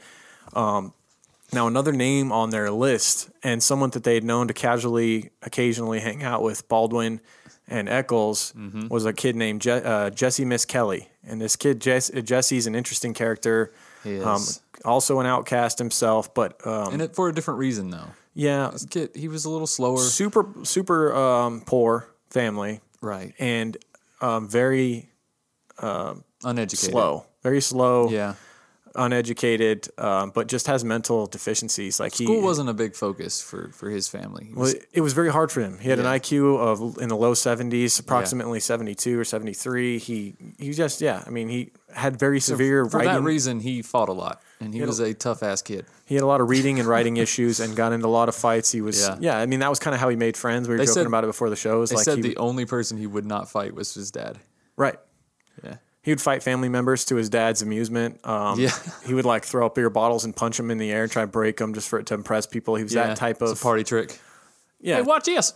hard hard nosed redneck, uneducated kid. Yeah. that liked violence for fun and he had a lot of uh, violent outbursts like he would get angry Yeah. and just punch holes in things and Yeah, they would refer to this um, back there. They would refer to this as "all boy" in Right. quotations. Yeah. that's the excuse you. give. Oh, he all boy. That's all. yeah so they pick him up and they talk to him him and his dad and they tell his dad that they're going to go ask him some questions Right. and they make it seem very harmless and they even kind of allude to a $35,000 reward if he's able to give them information leading to whoever did this which was pretty shitty because they knew that would play to to their. they knew exactly you what they know, were doing and they that there's family, even what the, that's life changing for them. Thirty five grand. There's even talk about you know if you give us information, your dad can buy a new truck. You can get your dad a new truck Yeah. with that thirty five thousand. Yeah. And so that's how they start this thing, and they take him off, and his dad allows him to just you know they don't officially have his dad sign any forms or anything, but Right. his dad watches him go off to the police station, and they read him his rights, but they don't have a parent. A parent. He's only sixteen. At no the time. parent there, no lawyer No there. parent signs off. on He it. waives his rights. He waives his rights, and they start questioning him for twelve, around twelve hours. They're pounding this kid. Real And- quick, this is a kid who doesn't know who Bill Clinton is. Yeah, he didn't know who the president was in the mid '90s Yeah. when Bill Clinton was president, and wasn't he from Arkansas? Yeah. I want to say the- the Um, Clintons were I'm from pretty Arkansas. sure Bill yeah. Clinton was from I think Arkansas. at one point he was like, uh, Wasn't he the governor of Arkansas? Yeah, I think so. he this, he did not know who Bill Clinton was. Just to give you guys An kind idea of what an we're idea of working how with here. disconnected he is. He did not know what a lawyer was. Right. Now, what's super sketchy, and uh, I mean, on top of everything we've already talked about about this, the local police department's Mhm. practices about questioning these people with no lawyer present, with no parental um, waivers signed about you know a 16 year old being questioned for hours on end. Right. Um, they didn't record the first. Now I've heard many different numbers. I've heard five hours. I've heard 12 hours. Uh, yeah. It was all day. They were they were Yeah. questioning him. Well, they and- were conditioning him, but yeah. go but ahead. but yet there's only 46 minutes recorded right. and it was the last 46 minutes where they got what they wanted well, they had to make sure they get his story straight. right Make sure Because his they story was get all his over the, story straight. Even in this last 46 minutes in this recording, his story was all over the place. The times were all over the place. Huge details too. We're not talking about just little mishaps like oh maybe three maybe three thirty. No, we're talking about like 9 completely a.m.. He different says- times a day. So his the gist of it is he tells he basically tells them that he was present during this murder. He says that um, that uh, that Jason and uh, Damien. had called him in the morning and Right. said, you know, we're gonna go we're gonna go hang out and do this or that. Meet us at the Mhm. woods. And he says that he met up with them at 9 a.m. And immediately the police start saying, "Are you sure it was 9 a.m.?" You know the because those the those eight-year-old kids were in boys school went at to that school. time. Yeah. yeah. And so they start kind of like in a very weird way. You have to listen to it to really understand. We can't They they put words in his mouth. They say, "Well, are you sure it wasn't this?" Or they they'll ask a question and They're they'll giving add him- details in the question. They're so giving he'll him repeat the it back. answers. They're giving him the answers to the Yes. test, and then you got to figure he's exhausted. They've been burnt. They've been um, basically two trained police officers who've been in the business for a long time Yeah. are working with a kid with a 70 IQ. It's very reminiscent of making a murderer. Oh, the yes. nephew. Yeah. very very similar situation where they're they know what they're doing. They're leading him on. They're they're giving him the answers to the test, and they know that he's dumb enough to go ahead and. Roll with that. He's trying to get them to s- like basically get, get off his back. What do I have to tell you to Yeah. get out of here? Because he doesn't realize that people can be convicted without any evidence. Right. He's, he's thinking the same thing Damien was when he was being interviewed. Yeah. Damien's a little slicker and he knows not to say that he was there or anything like that. Right. But he's thinking, you know, I'll tell him whatever gets them to leave me alone. I'll go home and, you know, they can't prove that I did anything because I didn't do it. Exactly. And so he tells them basically, uh, yeah, we was there, uh, you know, and they first he says 9 a.m. and then they finally beat him down until he says Yeah. that it was in the evening. Yeah, it was like maybe three. And How do then- you get nine a.m. and well, I don't know. And then he he gives this silly story of like, yeah, um, we was in the woods and these three kids were there, and and then all of a sudden Damien starts beating on this one real bad and starts screwing him and stuff, and it's like, how do we jump from? Yeah, he, He just that started escalated beating- quickly. Yeah, he started beating him and then he just started screwing him. Like, And if you there's see no other Damien- details here, like Damien doesn't look like he gets in a hurry for shit. Right. He seems like like the most laid back, like chill kid ever. Does he not though? Doesn't seem like he gets wound up about anything. he does, but we talked about him being manic depressant and maybe he, like maybe a yeah, but manic we didn't episode, see but- any evidence of that though. No, we didn't. Maybe he did, but he never said anything that made me think that he just goes off the wall or has these crazy hyper episodes or Right. Well, on the recording, that's what he says. We was there, and Yeah. Damien started punching and beating on this one real bad, and then started screwing him and stuff. Yeah. That's That's that's his how he statement. says And then it. Jason Baldwin um, grabbed the other one and started d- pretty much doing the same. Started beating on him real bad, Right. and then. And he this- s- he says that one of the boys, I want to say it was Michael Moore, tried to run Yep, away and yep. he chased him down. Um, he admits being a part of this now. Well, he says that's his unwittingly, only involvement though. but that's in, uh, that's That's enough. huge involvement. That's one hundred percent enough. Because Right. if not, in the police's eyes, Michael Moore gets away and he's not dead. He so you're lives. now you're now on the hook for murder as Yeah. well. You're in a compass. Yeah. And so that's how unwitting he is, not realizing he just implemented himself into this crime by saying that he chased down one of the kids, grabbed him, and brought him back. yeah. And and the police, in their opinion, now got this whole case. You know, they've got a confession from somebody who was there supposedly, even though in the back of their minds they must know that they led him to this. They had to have. They had- hours and hours of conditioning him all day to say the things they wanted him to say. Why not record the whole thing? Right. I mean, if the if the kid was given, It should have been If the written. kid at was given least, at blatant the very facts. least, every s- every single word should, should have been, a written. stenographer in the room. Yeah. Yes, um, but should have been ultimately recorded. What you don't have enough tapes? Come on. Yeah. What do we? uh, exactly. It's obviously some sketchy practices going on here. And one thing that was said that um, someone had talked to one of the investigators early on and said, "How do you, when you get all these tips and calls, and you get all these people to interject themselves in the story, and you say you go to uh, you go to follow up on somebody made a, s- a call saying this person seems like suspicious. I saw them in the area, whatever. You go to talk to them, and if they give you details that don't line up, that's when you know they weren't a part of it. That's, Yeah, that's why you that's quit. everything that Jesse Miss Kelly was doing. Yeah. He was so off on everything, and they said, "Well, he had enough stuff that you know only the person would know." And it's like, how do we know you didn't tell him that before you started the fucking recording? You were Exactly. talking to him for eleven hours, and then uh, Lauren, and- Oh, how do we know he didn't just hear it around town? By this time, all intimate details of the crime were already being spread all over town. Uh, yeah. And he so- could have heard it by word of mouth by anybody. but even Everybody more was than talking that, about it. ten to eleven hours, and they'd shown him crime scene photos too. Yeah. They'd shown him a damn photo, which what they say was they triggered him Right. into like it, it really worked him up and it, it Yeah. upset him. And now he knows some of the details of the crime as well. And not only that, they had done something. This is real dirty what they'd done. So before he gives this confession, they had put him under a lie detector test, right? Yeah. under this guy, um, and and the, the, the lie detector uh, professional does this test and asks him if he was you know was there on the day, if he saw anything, blah blah blah blah blah. And the lie detector uh, specialist comes out of the room where he'd given the test to Jesse and says he's lying his ass off to the police. And so they, That's all in he their said. mind, that's what he said. They li- he li- And- he's lying his ass and off, and so that in their mind confirmed this guy was there. He did it, and that's why Right. they felt comfortable pressing him so hard. And that's such bullshit. Everybody knows lie detector tests don't. You can't use that in court. Here's you, what's- you've never been able to really use that in court. Here's what's really, really fucked up is later on when the defense got their hands on t- the actual transcripts from the inte- from the uh, lie detector test, Mm-hmm. they sent it to like an FBI, like former FBI professional s- guy who does this, and Oh, Right. he goes, "There was nothing." He he said he was not deceitful on anything other than one question, and it was pertaining to drugs, because Ah. Jesse had dabbled in drugs and maybe sold Right. some drugs here and there, or whatever.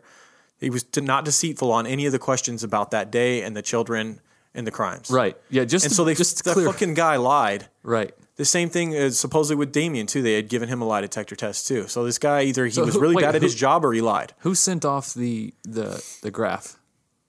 Who sent off the paper to the FBI? I don't know. Okay. I, this is part of the book that we read. It's just strange that like you know oh, they- the like, defense attorneys attained. the defense attorneys had to have right Later on, they attained these. Uh, I was about to say because the officers didn't even look at it. They were like, "Okay, Oh, well, no, if of that's what course you not. say, then that's what you then that's It's what all it is." Oh, confirmation bias. he was They wanna lying his hear what ass they wanna off? hear. They Yeah, lying wanna his hear- ass off. I'll put that in the report. Right. And so of course Jesse hears this guy say he's lying his ass off, and he's going, "What? the- What? Like, Yeah. am I? Do I not remember what I did? Like, I'm sure. Like, he's like, well, they already believe I did it. I might as well. Yeah. It's just yeah, it's just beyond corrupt. And of course, you know dirty they're and- telling them all the shit that they always tell them, like you know, maybe we can help you out if you just be honest with us. We can help you out. You know, there was kind of I'm sure there's plenty of shit like that. And by help out, he's thinking like, oh, I'm gonna get to go home. I'm gonna get to be. I'm gonna get to get off if I just tell the truth. Right. You know, because you're talking about a boy whose education is no higher than third grade.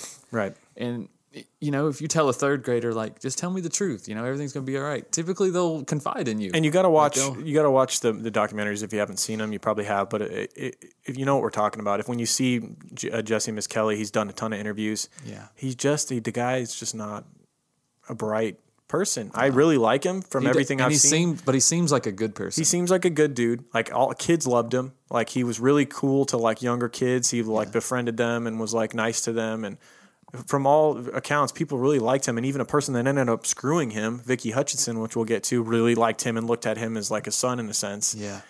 Yeah. And so, yeah. So they basically get what they wanted. The police get their uh, confession quotes Uh-huh. confession from uh, somebody who was supposedly there and played a part in it. And that exact night, they break more rules by doing a um, impromptu 10 p.m. search of the homes of all three perpetrators in, Right. their, mi- in their minds. Um, Damien's home is uh, raided that night at 10 p.m. Jesse's and Jason Baldwin's all homes are all raided at 10 p.m. at night, even though there was there's stipulations that say you know that the only time you would do that in the middle of the night is if it was a, a dangerous situation for the police to Right. you know this there's some stipulations and none of them met No, that they absolutely could have not. easily gone in the morning and and apprehended found them. nothing.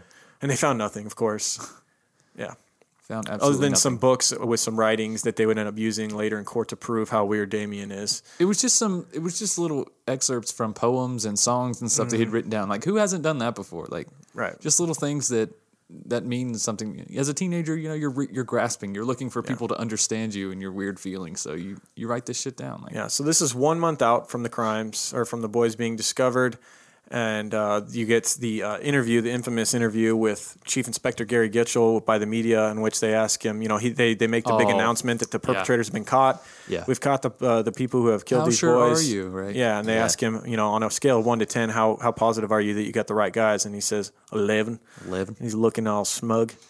Definitely. Yeah, we got ourselves a confession from a guy who can't hardly tell what day it is. Yeah. So if that's that's pretty strong to me. He don't know the president, but goddamn, he was there. I know it. right. And so they uh, all three boys are arrested, and on August fourth, the three pleaded not guilty to capital murder at a pretrial hearing. Um, now we move on to 1994. The uh, the jury gets selected and a trial is set. There's a lot of stuff that goes on. This you know this half the book we read is about all the pre-trial motions and Yeah. and the jury selection and how that can get tricky. And they decide they ended up deciding that um, Jesse Miss Kelly would have a separate trial from the other two. Yeah, because he gave the confession. He gave the they confession, and, want that him would uh, to- that would uh, affect the other two. Absolutely, which it did anyway. It didn't matter whether you Right. separated. We're talking about us. We're talking about Arkansas. Yep. You telling me people aren't going to know that he confessed? Right. It didn't help at all. They they had the trials in different counties or whatever, and it just none of it mattered. None of it mattered. You're talking about some severe uh, talking going around in these towns, and, and the Oh, police can't shut their mouths. And everybody knows that Jesse confessed, and it even comes out in the t- the trials for Jason and Damien. Yeah. Somebody on the stand comes out and says something about the the confession, and ha- they have to have a moment where Judge Burnett uh, makes a proclamation to the jury about you have to disregard what you just heard. It's like disregard. We just heard that the, that the Disregard. third guy that was there confessed. Like, how do we just forget that? Are you Right. kidding me? This has to be a, a new trial. Of course, he denies that. Like, he denies everything. Yeah. And so um, I just realized that we forgot about uh, Vicky Hutchison Oh. and Aaron Hutchison. So that's they were also played a big reason in why these Mhm. three were um, ended up getting railroaded. So Vicky Hutchison um, was a woman who lived in the area, and she actually was kind of in some trouble herself. She'd been uh, pointed at as someone who had stole from her current employer. She had just started working for this job, and there was money two hundred dollars that had come up um, overcharged on something, and she was the Right. new employee, and She it had was the never cashier happened at the before. time. Yeah, she was the cashier at the time, and so the police are actually had taken her in, and were going to talk to her about it.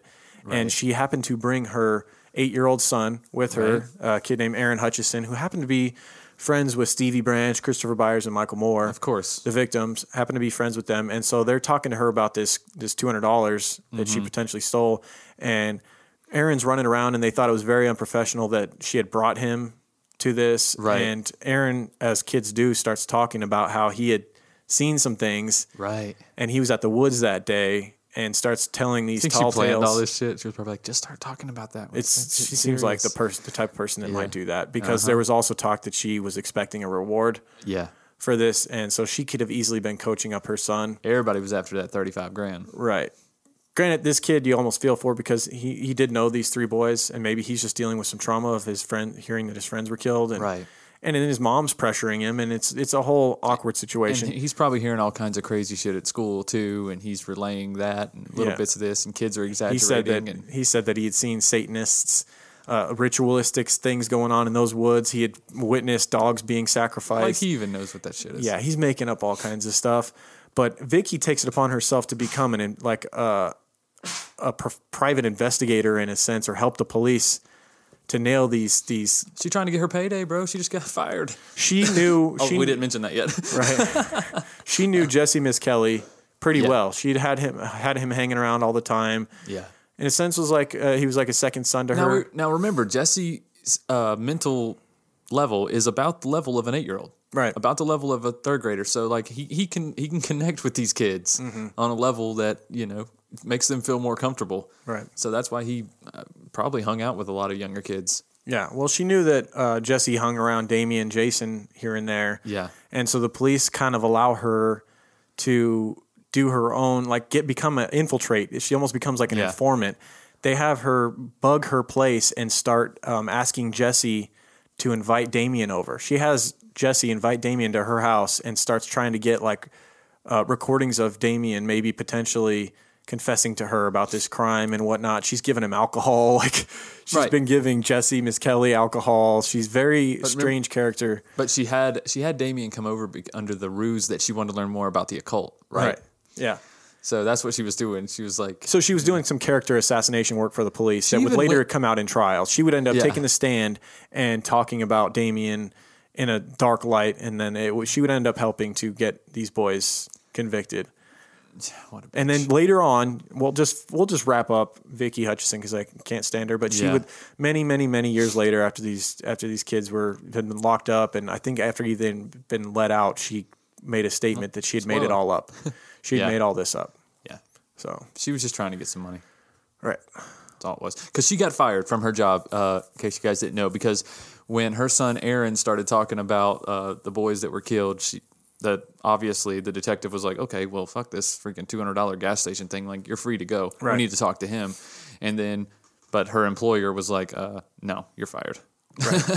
didn't help her there. She ax- actually, after the boys got um, convicted, later went to the police and uh, started requesting a thirty-five thousand dollar reward for you Right. know saying that she played a big part in them getting taken down. So Yeah. and then ended up suing the city as well. I think.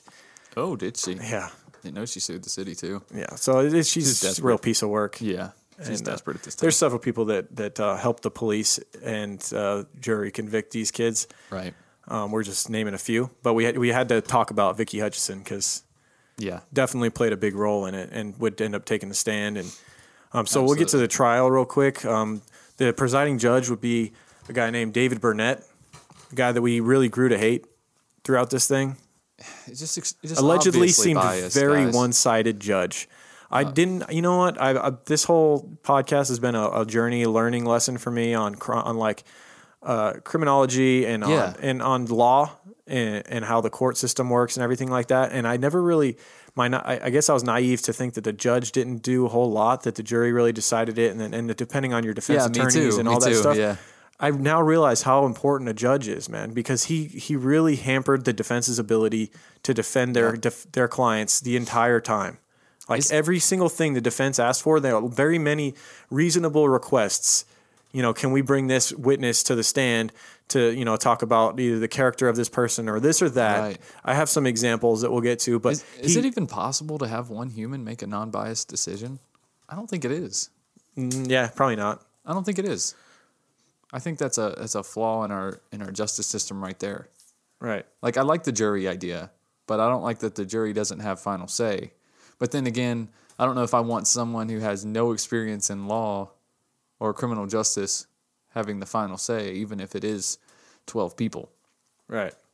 So let's get to the first trial on Jesse Miss Kelly, and it was basically all about the confession. The confession was analyzed throughout it, um, and it basically the defense tried to point to the fact that he was coerced into it, that there was twelve hours, Right. all these things that make a lot of sense. The fact that he was questioned for twelve hours and only forty six minutes were actually presented in court Right.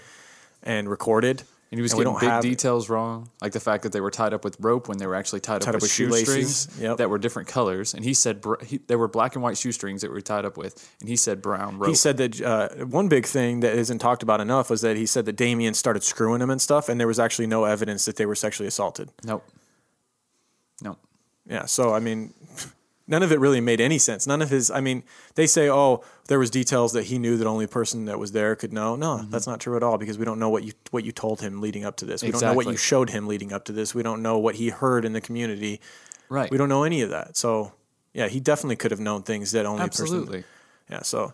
Everybody knew things that the, the person was there knew by a couple days out. Oh yeah. Shit. Absolutely. Yeah, so the defense obviously did that, but the whole time Judge Burnett was uh, hampering their ability to properly defend him, in my opinion. Yeah. And your opinion. Absolutely. If you watch the documentary, if you read this book, she talks a lot about all the times that the uh, they would have their little circle meeting um, up by the judge and a- and request this or request that. Yeah. Every single time the prosecution requested something that would help their case, Allowed. Judge Burnett allowed it. Every single freaking time the defense asked for anything, if they asked um, for the right to bring a witness to the stand, Yep. he would say that's just going to um, make this thing draw longer. and Yeah, it's there's not no going to time help. for that. Blah blah blah. And you'll see in Damien's uh, trial some of the things that he allowed to be on the stand. That Yeah. are just like It's almost like he was like, no, there's no other, there's no time for other possibilities of this murder. We, we'll just focus on these boys. Right. We'll just convict them. let's worry about convicting Let's these just worry boys. about and then- convicting them. We already got a good lead here. Right. Let's not bring in other people. Right.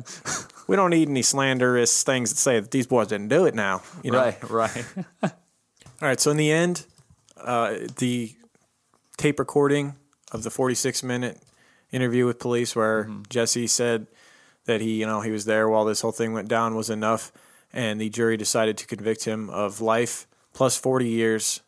And this was a big blow, obviously, to the other two boys and to Jesse and to Jesse's family who believe there's no way um, just Right. off of this bullshit coerced thing and no evidence, no physical evidence linking him to anything.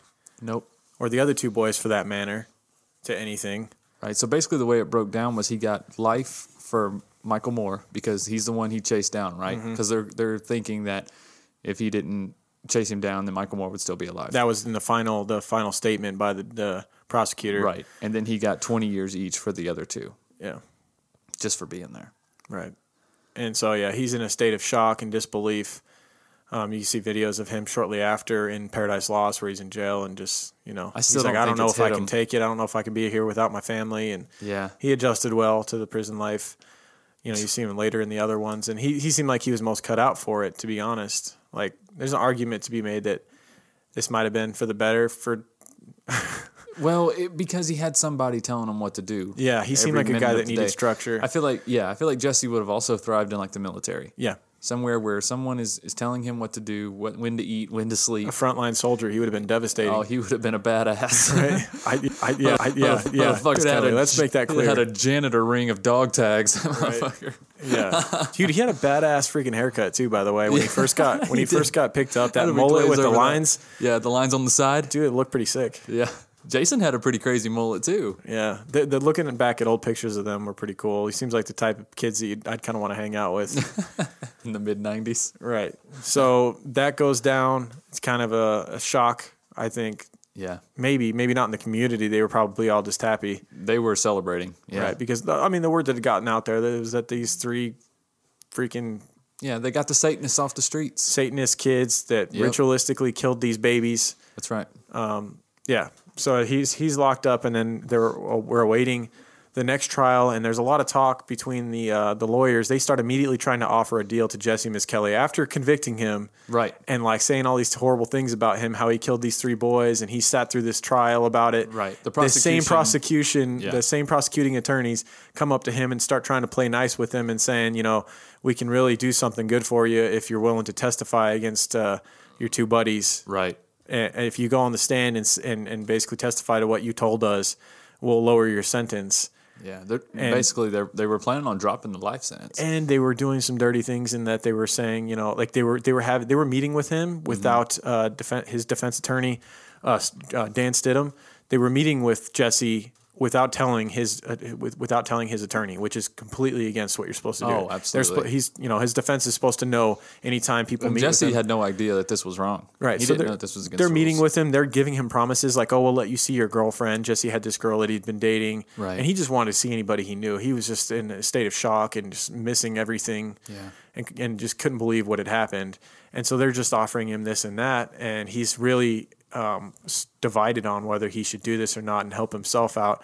But ultimately, in the end, leading up to the the trial for. Uh, the other two, he decides that he's he's not, not going to gonna do it. testify that No. he's not going to sit up there and lie and sentence his friends potentially to death or to life in prison Right. if he if he doesn't have to. So So he kept life in prison.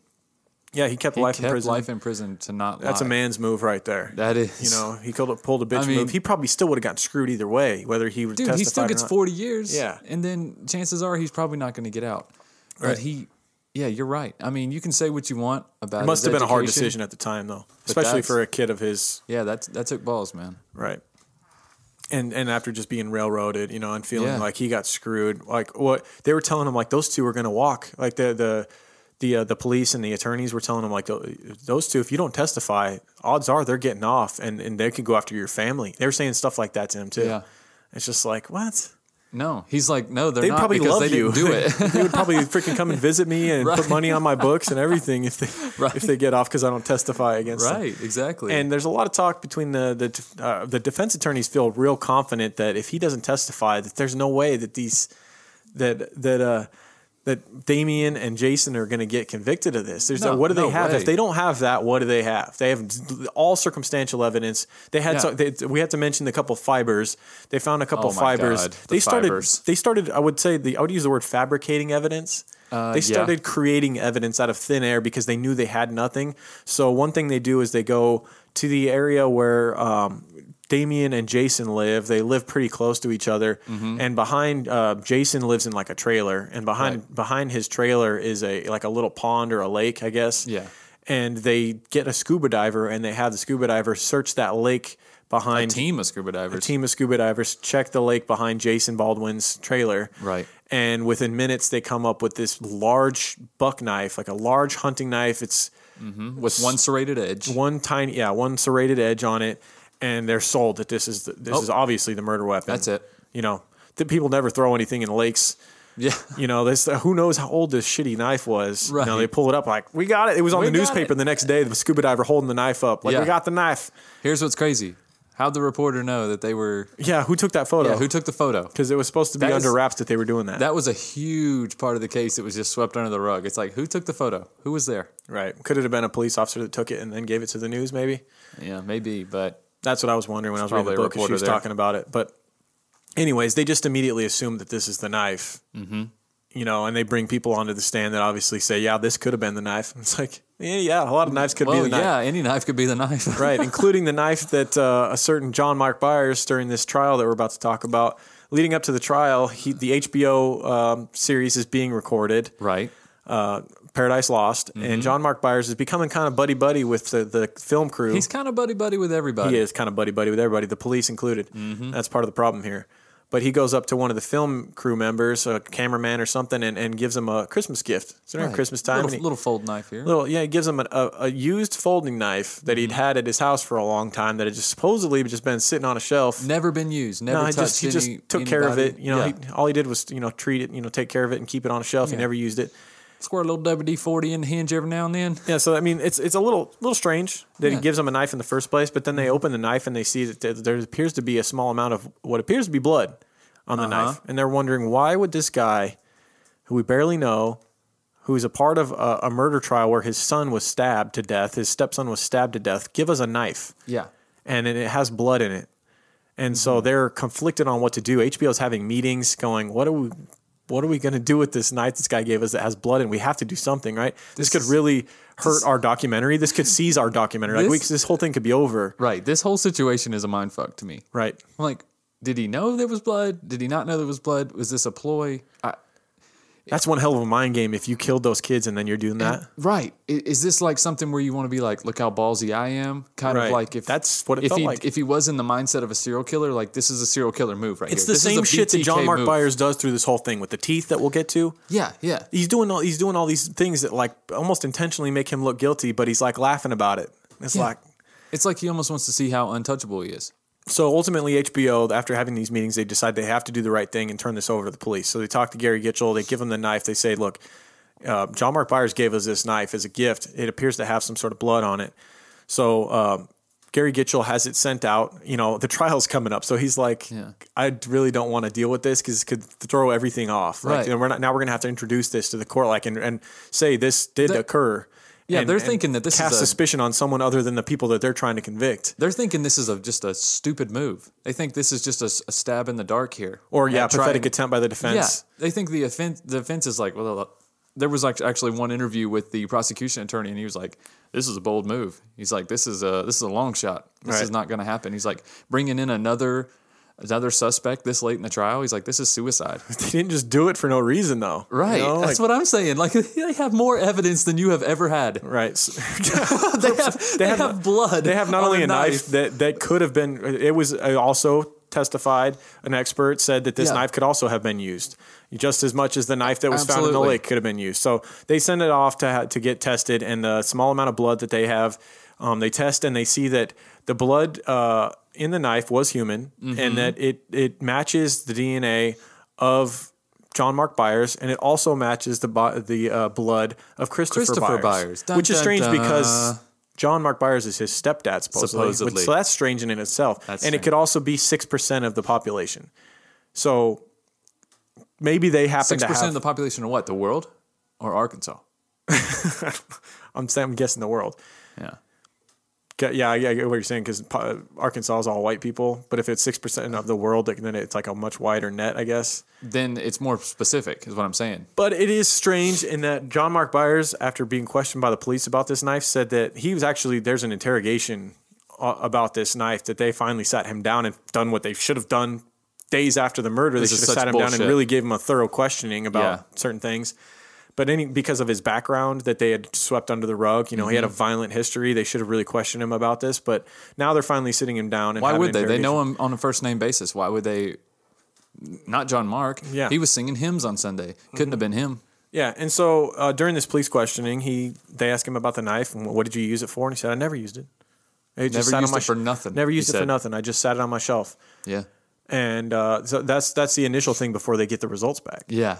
And so when they get the results back, they get the testing, and, and this is during the trial. They have to talk to him about. They bring him on the stand, and they s- you know they read him the the defense attorneys for for uh, Damien and Jason. They read the the uh, questioning that the police had given him about that knife initially, Yeah. and they say, "You said here that." You, you never use that knife. That there Word shouldn't- for word, they there have shouldn't the be- entire interview. that there should not be any blood on that. That you never used it. Blah blah blah. And Mhm. and and uh, they go, well, we found that there's blood on that, and then it matches you and it matches your son. And he says, Mhm. do you know where that blood came from? Yeah, I know where it came from. I cut my thumb. And he's looking at It's my- like, okay. it's like, did you just remember that? Or and he's like, well, I think I could have remembered it right after, you know, the, like the next day after they questioned me, I remembered that I was cutting up some venison, you know, and I cut my thumb. And he had told them, I don't think I even initially he told him, I don't think I've ever nicked anything. I've never used it to cut up any meat. So he's cutting up venison with that pocket knife. Yeah, supposedly. Really? Yeah. Mm-hmm.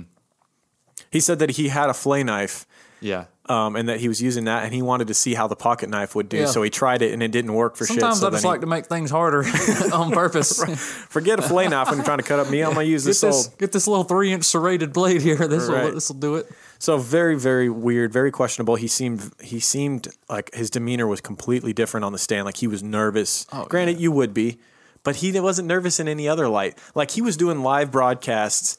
You know, disputing because you know later on when the West Memphis, he, this guy was great on camera. Like it's Oh, it's God. you Yeah. can't you can't overstate it enough how much he just was a natural at it. Like he just came to life He when the loved the cameras light. went on. He did. and he was good. I mean, he Yeah.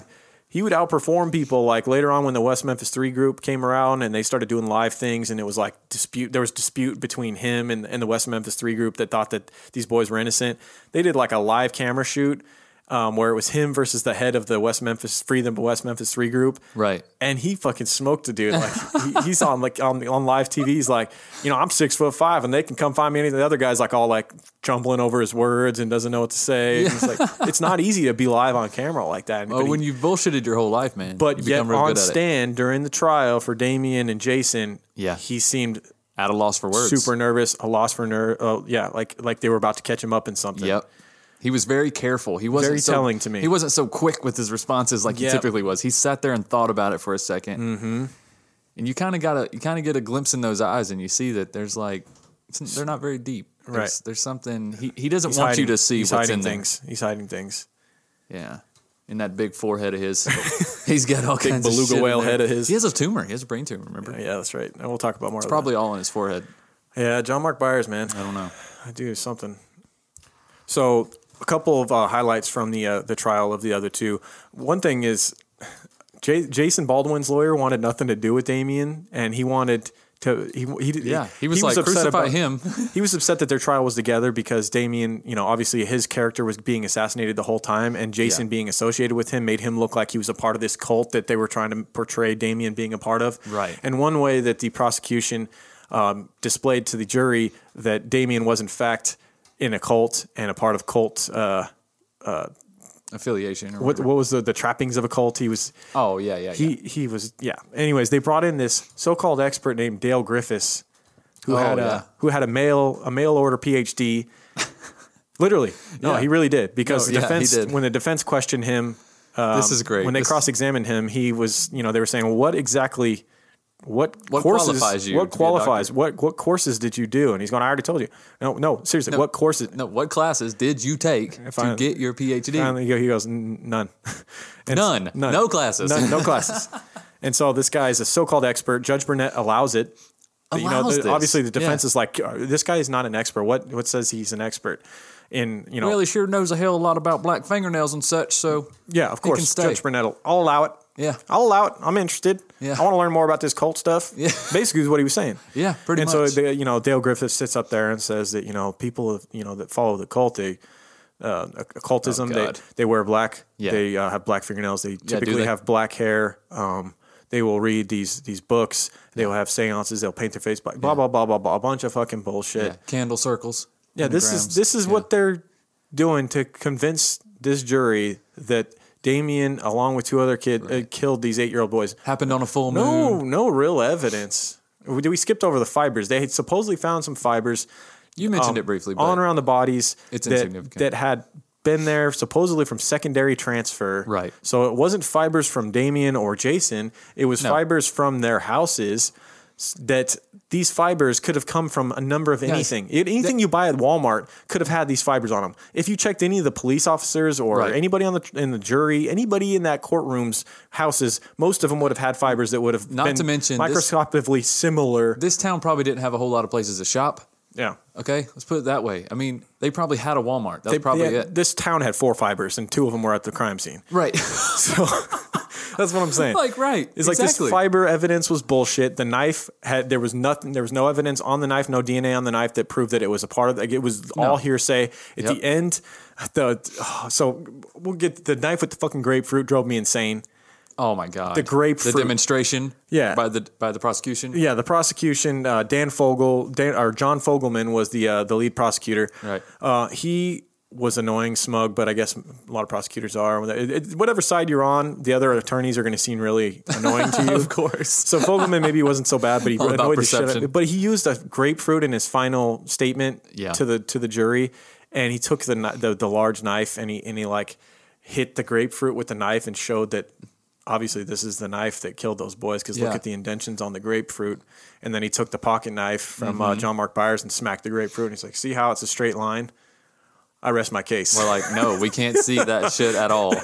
We couldn't see. No, it was bullshit. And, he the was Judge Burnett allowed him to stand up there and hit us grapefruit with a fucking knife, to like use a as hammer in that way, not even in a way that a knife is used. Right. He was just like, dunk, dunk. He was just like slapping the blade against the grapefruit. Just look at the Unbelievable, man. Um, another um, highlight from the uh, from the trial with Jason and Damien was a guy, a, a kid named a, ball, uh, a kid named Michael Carson, who was 16 years old. He was being held with Jason. A right? vast criminal history. Um, he was uh, someone who was known to break into homes, Mhm. rob homes. He had a drug history. He was very sketchy, very sketchy character. Right. And he, in August of '93, was incarcerated at the Craighead County Detention Center in Jonesboro, Arkansas. He was at the detention center facility facing a burglary charge, and also incarcerated at the same time was Jason Baldwin. Um, during the five days Carson was there, he claims that he befriended Baldwin, and Baldwin had confessed to him that he had murdered the three boys. He talked to Baldwin all of two times. And he said his his statement. And granted, he didn't come to the police with this information until months, Months after later. Baldwin had supposedly told him this stuff. Yeah. And he said that he had saw the news and he saw the parents and how distraught they were and he'd felt bad, so Oh, he the had to come out goodness and of say his something. little Robin Hart. Right. He had to come out and say something. And so um, basically, he was interviewed by the police on February 1st, 1994, um, days before Baldwin and Eccles went on trial. And they would actually bring this criminal who had something to gain from testifying against Jason up on the stand and question him about what Jason had told him in jail. And supposedly, within 24 hours of Jason meeting him, he had said that, yeah, I chopped up those boys, I, I mutilated them. Yeah. Um, Just went on and bragging. went all on this about it. And crazy so stuff. what what came of this, what what came to light later was that his like parole officer, somebody connected to this kid who was, you know, in the system, um, connected to this kid, had leaked information to this kid, the 16 year old, about this crime that had happened. And Yeah. he took that information that he'd learned from someone Yep. and used it. And then the police claimed that the person that told him could not have known.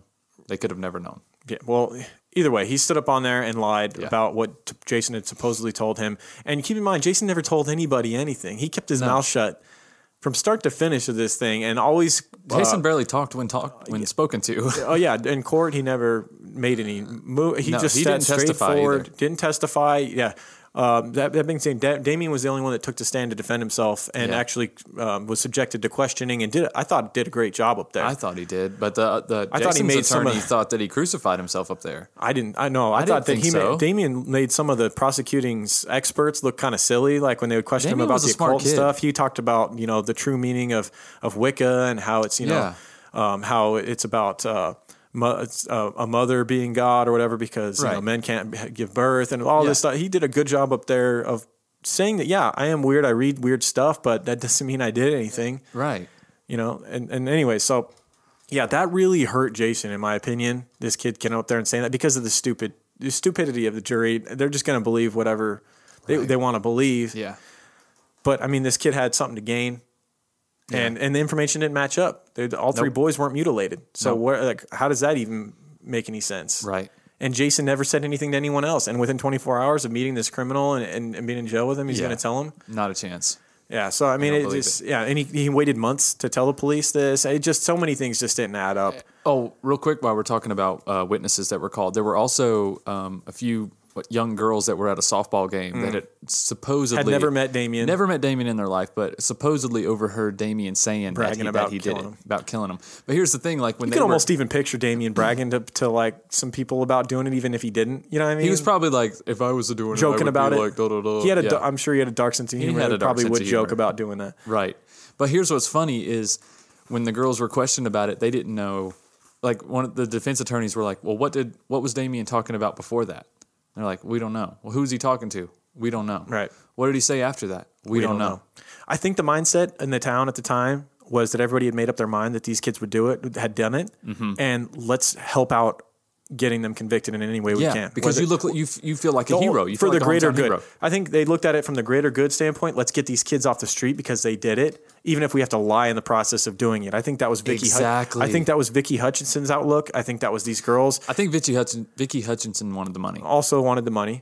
I think she wanted the money more than anything. Yeah, but I mean, I think people were like, I don't care how we have to do it. Let's get these kids behind bars because they're fucking weird and they did they killed these boys, Yeah. these babies. If they didn't, then they're going to do something weird. Or Right. they're going to do something ungodly. right. Yeah. Yeah. You're right. I think It- that was it was most a pack There was, mentality. yeah, there were so many so-called witnesses that came forward and said that we overheard Damien bragging about doing it. Mhm. When really, like, there's no proof that uh, no one else said s- that, that was there a- at the time, or they didn't Yeah. know Damien, or they didn't, like you said, didn't know the people he was with. They couldn't really say what he was talking about before or after that. It was just we heard him bragging about it. Yeah. That's and it. that- that's the kind of witnesses the, the What'd he say? prosecution was. bringing He to said the he stand. said he killed them kids. Right. okay. That's good enough for me. All right. Well, knock him up. No physical, real, true evidence. Nothing. Some knife they found in a lake. Some fibers that could be pretty much found in anyone's home. Mm-hmm. And uh, a few jack uh, jack holes that came forward and said that they heard him either bragging about it or telling them stories, and then a Yep. confession. And you know that the that ultimately the jury for Damien and Jason they knew they knew damn well about Jesse and Miss Kelly's confession. There was said to be a jury member like the, that rose to the, the highest ranks of jury members, the like lead jury guy, you know, the person that Right. kind of commands the room. That person had known about Jesse's confession before even, and but the questioning for the jury members was so weak that he'd already had his mind made up that they had done it and he basically was able to evade the questioning and make sure that he was on Wow. the jury so that he could persuade the rest of the jury members right. to convict these boys and he did his best part whenever they had their jury meetings to uh, convince everyone else Wow. there was something about a paper where they had um, pros and cons or like basically things that made them think that uh, that uh, Damien was guilty and things that they made that made them think Damien may not be guilty. Right. And one of them was scratched out when they gave the final copies over to the court. And when they they discovered the original copy had been written, uh, Jesse's confession was on there. So the jury member saw that on the on the uh, Oh, side I of see what you're saying. him being convicted. Yeah, and they couldn't count that. Completely unfair trials, very much wi- Salem witch trials. Um, if you can't tell which way this is going, the um, Jason was found guilty, um, sentenced to life in prison, and Damian Eccles was given capital punishment. He was given the death penalty by lethal injection, and the families were just distraught. Damien actually his uh, his child had just been born. Um, Yeah, during leading the up to trial. the, during the trial, his girlfriend was pregnant and that had was the such baby. A, s- that was such a weird scene, like where he's sitting in the courtroom, like holding his son in Right. front of the people who think that he killed their son. Mm-hmm. Could you imagine what's going through their minds? Right, and you can't blame the families for being mad, and and- No, and no, they you can't they're led- downplay that, They're but- led to believe that the police have done their due diligence and that this these are the, they've got the right guys. I mean, you got to believe the police did their job right, but they didn't, you know. And they Guys, just- the documentaries are worth watching just to listen to the parents. oh yeah, honestly just to hear to hear their to hear these parents the things that they say and and then some of them who you can tell weren't really affected by their child's death they were just looking it's like um it was was it Michael Moore's mom she was Dana the one Moore? that was when she was first on camera I swear she was like drunk or high or something and then she had like his cub scout oh no, no, you're talking about uh, Pamela Hobbs. okay that was Pamela Hobbs yeah, she had like his, his I- dude, boy scout honestly- thing and she was like putting it on her head Well, and, like, you dancing don't. around That, it's, and people shit. have really criticized that, but you really don't know what's going on. I, I, I think Pamela Hobbs was completely. like, You saw if you saw the initial video when the police t- um, came over and told her what Yeah. they had found that her son was dead. She literally fainted like when the when they had just discovered the bodies, they walked out Yeah. and told her, and she collapsed. And so I think she was going through probably a wave of emotions and probably had like you know a, a whirlwind going on by the time they interviewed her for that. Yeah. what you were talking about that was kind of weird seeing her like laughing like I'm gonna be on TV Yeah. you know but i, I still feel like she was a, everything else i've heard about her is that she was a good mom No, it, y- you're right because once once they started talking about him, Mhm. once they started talking about s- uh, her son Steve, Yeah. her her True total feelings. countenance changed. Yeah. it was like a, a switch, and she was just like, "Whoa, right Okay. and honestly she probably was all i think a I lo- agree. large amount of this community was pilled up on all kinds of stuff you hear about all the different stuff that uh, mark byers was on oh yeah." all the different medications he was on you heard that uh, was it uh, by the Byers kid, uh, Chris Byers? Let's He not- was he was on uh, Ritalin, and he didn't Yeah. have his Ritalin the day that he was murdered. yeah, let's not overlook uh, his mom Melissa Byers either. Oh, she was a drugged out. Whew. She was drugged out big She time. said some crazy And shit. she ended up dying of uh, mysterious circumstances three years after Yeah, the isn't kids that were weird? killed. And you know, John Mark Byers has his own version of what happened there, and she had a lot of different pills, and a couple Uh-huh. of them she wasn't prescribed to. But I honestly, Honestly, think, I I wouldn't. think put she it past- overdosed. Yeah, I, w- I was about to say I wouldn't put it past her. I think I she really don't overdosed. think she would be able. I think to she handle it. mixed the wrong things together. She was on all kinds of different meds, probably just still in yeah. disbelief from what had happened. And- absolutely.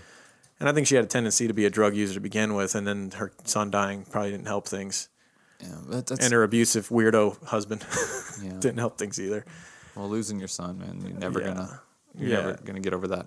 Yeah, and I mean, you you saw their anger, and they believe these kids. For the most part, all the parents believe that they're that they had the, caught the right offenders. At Right. least Byers, um, John Mark Byers. We cannot talk enough about him. Later, would would change his tune, but Mhm. but at first he was he was ecstatic about the fact that they had been found guilty, and he was Yeah. taunting them as much as he could throughout the trial. He was taunting Damien and getting getting uh, a, a rise out of Damien, and Damien would actually give some love to the media by like flipping them, flipping, flipping off the families, or like s- throwing little comments their way, or smirking at them, or something, smirking which at did them, not look good. taunting them. Yeah, that didn't look, look good, good. but at the same time, Damien's like, dude, this is This is silly. insane. I didn't kill these kids, and everyone Right. is like spitting at me, cursing at me, and But acting there was like a I'm the there was worst a thing small ever. part of Damien that made me feel like he enjoyed it. Like Oh yeah, um, like for instance, when I think they were at a press conference and there was a bunch of guys standing around that had guns and stuff, and he was like, "Wow, they think I'm this dangerous." Right. And then the, his attorney was like, "No, they're protecting you from Mhm. them." right. He was like, "Oh, Well, in the first uh, Paradise Lost, in an interv- a one-on-one interview between HBO and him, he was talking about how, yeah, you know, someday I think I'm going to be like the the a t- fairy tale here, like a, a a horror story. I'm going to be like the boogeyman. Kids will talk about Damien and how Damien's going to come and get you, and he, it almost seemed like he was getting off on that idea. That he was going to be remembered forever, and it really did not look good to the public. They No, it did not. They, you know, and he even talked about in the second one how like he probably shouldn't have said that. Like, it, but at the time he, you know, he didn't realize how serious things were, and yeah." Th- that's These one were of those kids, man. times- We can't forget that they- That's one of those times where you're like, eh, maybe. yeah, we can't forget that three innocent eight year old boys were killed, and we can't. And, That's and right. also at the same time, these these three that were convicted, you can believe what you want, but I mean, they were still. eh, If you believe they're innocent, you can see why they were acting the way they were acting. It makes sense. Yeah. Because they were kids and they weren't taking it seriously enough, and that ultimately, like what Jesse would later say, is like I didn't believe that without any evidence that Yeah. they could actually convict me, no matter what I said. Yeah. like they didn't have anything. Right. We didn't do it. Like we weren't there. There was no blood. There was and no that's nothing. proof, and that's proof to me like that Jesse just wanted to go home. Right. He just wanted to go home. Yeah. Mm-hmm. He just wanted to be out of that police station, and he would literally said whatever he had to to get out. And he didn't know. He wasn't even under arrest at that time. He could have left. Yeah, he didn't know He that, could though, have of got course. up and walked out if he wanted to. Yep. Nothing they could have done. But but I'm not. He could have said, "I'm not going to say a word until I get a lawyer," and Yeah. there's nothing they could have done about that either. nope. But he didn't know. any of But they these had rights. they were authority figures. He was a 16 year old kid with a 72 IQ, and they they knew it, and he wasn't. They he was just- under the impression that they you know, there was railroaded nothing him. he could do. yeah. He just straight up railroaded him. Yeah. So uh, Damien sentenced to death. Jesse uh, Jason Sentenced to life. sentenced to life, and the documentary would come out two years later in '96, I believe, 90, November of '96. The the first documentary, um, Paradise Lost, would come out on HBO, and it would spark this huge movement of people believing in their innocence all over the world, uh, all over the country, and all over the world. People would come together. There was a website that that was formed. Celebrities started getting on board. Two websites that are formed now. I'm sure there's more than that. There's man. we- well, the, I mean, but there's two that completely contradict each other. You got CNN and Fox News for the West Memphis Three. What's those? You got WestMemphis3.com and you got WestMemphis3Facts.com. well, wasn't one of them org? The original one was .org. I Um, oh, is it .org? Okay. But anyways, yeah, I mean, people start ge- uh, getting together for meetings, and they start going to the different motions, and there's obviously a lot of uh, appeals that continue to happen. Um, the uh, at first the attorneys are not going to give up, but of course all the appeals come back to Judge Burnett, and Judge Burnett wanted this result all along, and Mm-hmm. he denies, denies, denies. And years are passing by. The movement has grown strong. We've got uh, people, uh, the likes of Eddie Vedder from Pearl Jam. Um, we've got uh, Johnny Depp, who's who's uh, crusading for them. They're putting money towards their defense. Uh, who are some of the other notable um, celebrities. Uh, the Dixie Chicks made comments about uh, Terry Hobbs. There's a lot of stuff that starts coming. The fingers start getting pointed. Oh, yeah, they were being real in other political at that directions. time. Initially, it was John Mark Byers, and that, and the, the first Paradise Lost and the second Paradise Lost really pointed at John Mark Byers as potentially the person who actually did it. Yeah, I wonder if he realized that during the filming that he was giving himself, putting all this evidence against him. potentially but he was they were all getting paid everybody was getting paid and that was also another um, big reason why that the defense of these boys thought that they're like some new lawyers came about and they thought well they weren't given a fair defense because their defense attorneys were getting paid by hbo Yeah, and and this and that there's a lot of controversy surrounding the uh, hbo documentary and how maybe they didn't get a proper defense because there was all this documentation going on there's people in the courtrooms Right. yada yada yada but ultimately without that hbo documentary without all of them this case dies. this case dies and like damien continues to say to Yeah. this day when he's interviewed he's like this is not strange this happens this has always happened this always this happens all over the place the only difference is ours was documented That's the right. trial was documented um, we were interviewed and that's why i'm free today so basically i That's mean so scary. yeah so That's like one of my biggest fears. It's like getting convicted of a crime you didn't do, Right. you know, and then there's just this overwhelming I think if you put a coincidental microscope, evidence. I think if you put a microscope on just about anybody, they you can make them look guilty of Yeah. almost anything. You know what I mean? Maybe. If you really analyze everything, like we do stuff we don't even realize would make us look guilty on a daily basis, like the stuff we Yeah. Google for the show, the stuff. Oh well, yeah, definitely. Our search history alone, Right. yeah, that could uh, that could really mess us up. uh, the direct the director of the Lord of the Rings came out in their defense.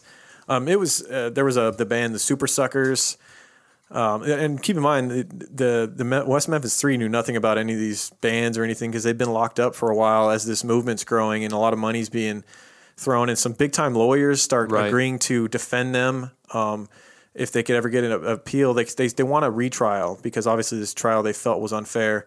And some, some big name lawyers come in and they, they offer to help their cause for free without actually even being paid. That's crazy. And Eh, but ultimately, what it took was Judge Burnett finally leaving his post as the judge in Yep. that county, and a new judge coming in, Judge Laser, coming in, um, looking at it, um, set a date for a new trial to be about. And this Mhm. is so many years later, man. We're jumping ahead because this case is just completely exhausting to us. We realize we're going to miss stuff. Yeah. and it's just it's just a whirlwind of a case. It's something that should be done in several parts, but we're trying to cram it into one. These are the highlights. yeah, this is the highlight episode. Watch This the is uh, a- documentaries if you have you know half a day. this is an open conversation about the West Memphis Three. That's what's going on. here. Absolutely. Yeah. So after their appeals had been denied by Judge Burnett, um, we're talking uh, 99. He's he denies the uh, the uh, appeal. I mean, there's Mhm. appeals going on for decades. Meanwhile, they're in prison. There's new. There's two more documentaries that were made.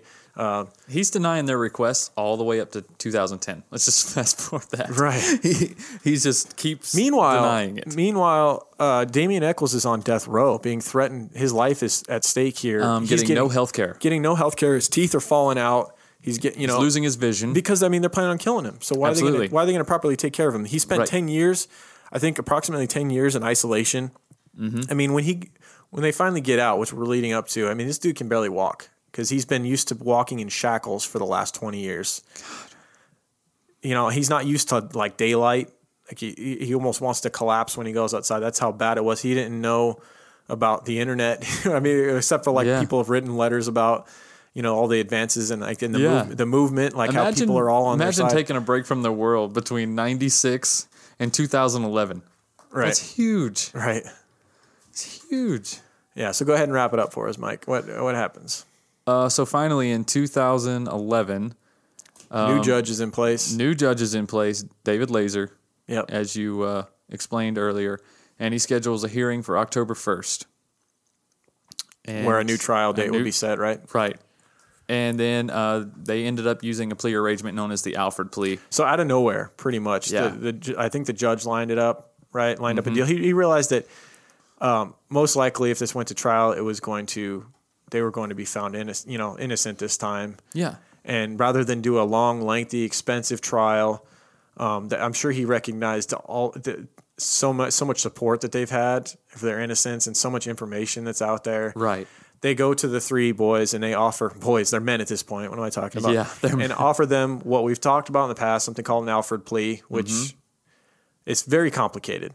It is. It's such a It's weird very- plea, it's a right? silly thing. It's kind of a don't ask, don't tell type plea. It's just like we just take it for what it is, and we all carry on. So it's, everyone's it's- happy. It's, their way of admit, admitting that the state had enough against them to Which find they them didn't. to find them guilty, which drove them nuts. Now, Jason, these these kids had they they had morals. Like Jason, more than anything, what mattered to him was was that he wanted the public opinion of him to know that he didn't do this. He wanted to be known as innocent because he know he's, he knows he didn't do it. Right. He would have stayed in prison. He would have stayed and and ultimately he wanted another trial where he was found innocent in the end. He wanted to go Yeah, through the he whole did. trial.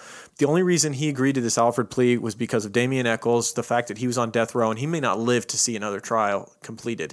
And in the end, they lost the first trial. Yeah. And who knows? They just, do you really want to risk that again? right. Let's just take this plea and get out at least. Yeah. So the Alfred plea, basically, by them saying, okay, we admit that the state had enough to find us guilty, but we also say that we're innocent, Mm-hmm. allowed them to walk out that day. And there- no parole, no nothing. They were free, free men. Probably it's, just it's almost like saying we realize the state made a mistake, but we're not going to retaliate. We're Right. not going to sue. That was we're another cool thing with this. They were they were basically giving Fine. up their ability to sue the city and the police station, all that. Right. and whoever found them guilty. like that's all kind of wrapped up in that Alfred plea. Yeah, that's so- where it gets complicated. But yeah, Yeah. Uh, And so they got out, and obviously they started doing a lot of interviews, and and um, they talked to the uh, Paradise Lost HBO documentary Yeah. series. It's cool to see the guys like It was later. super cool. Yeah, see, see them sit in a room together. and Yeah. it's just like Wow. Yeah. Yeah, they missed a huge part of their lives, man. They Yeah. went away for a long time. Yeah, and Damien's done a ton of interviews, and he's written books. Didn't I, I would be interested to read a Damien Eccles book if we ever have time. Yeah. but we're probably going to move on to the next case. You know, Uh, yeah. Well, we're taking a week off next week. Yeah, that's true. But after But I think I'm done with this case for a while. Yeah, I'm done. I don't want to hear these names ever again. Yeah, so they get out, but I mean, we can't sk- uh, skip over all the Terry Hobbs accusations that kind of came about later on. Mm-hmm. There's Terry uh, Hobbs, to this which, is day, Steve, Damien- which is Stephen Branch's uh, stepdad, by the way. so Chris uh, John Mark Byers, uh, the the he kind of died down on whole uh, the whole idea of him uh, committing these murders. Mm-hmm. Um, he turned to the side of the West Memphis Three, free the We- West Memphis Three, and had the stickers on his truck in the last documentary. Yeah. Um, and he was all about uh, these boys are innocent. What a character change. These boys are innocent, and they start pointing the ter- uh, the finger at Terry Hobbs. There was a, a hair that was found in the uh, in the shoelaces, apparently, Uh-huh. that was linked potentially to Terry Hobbs.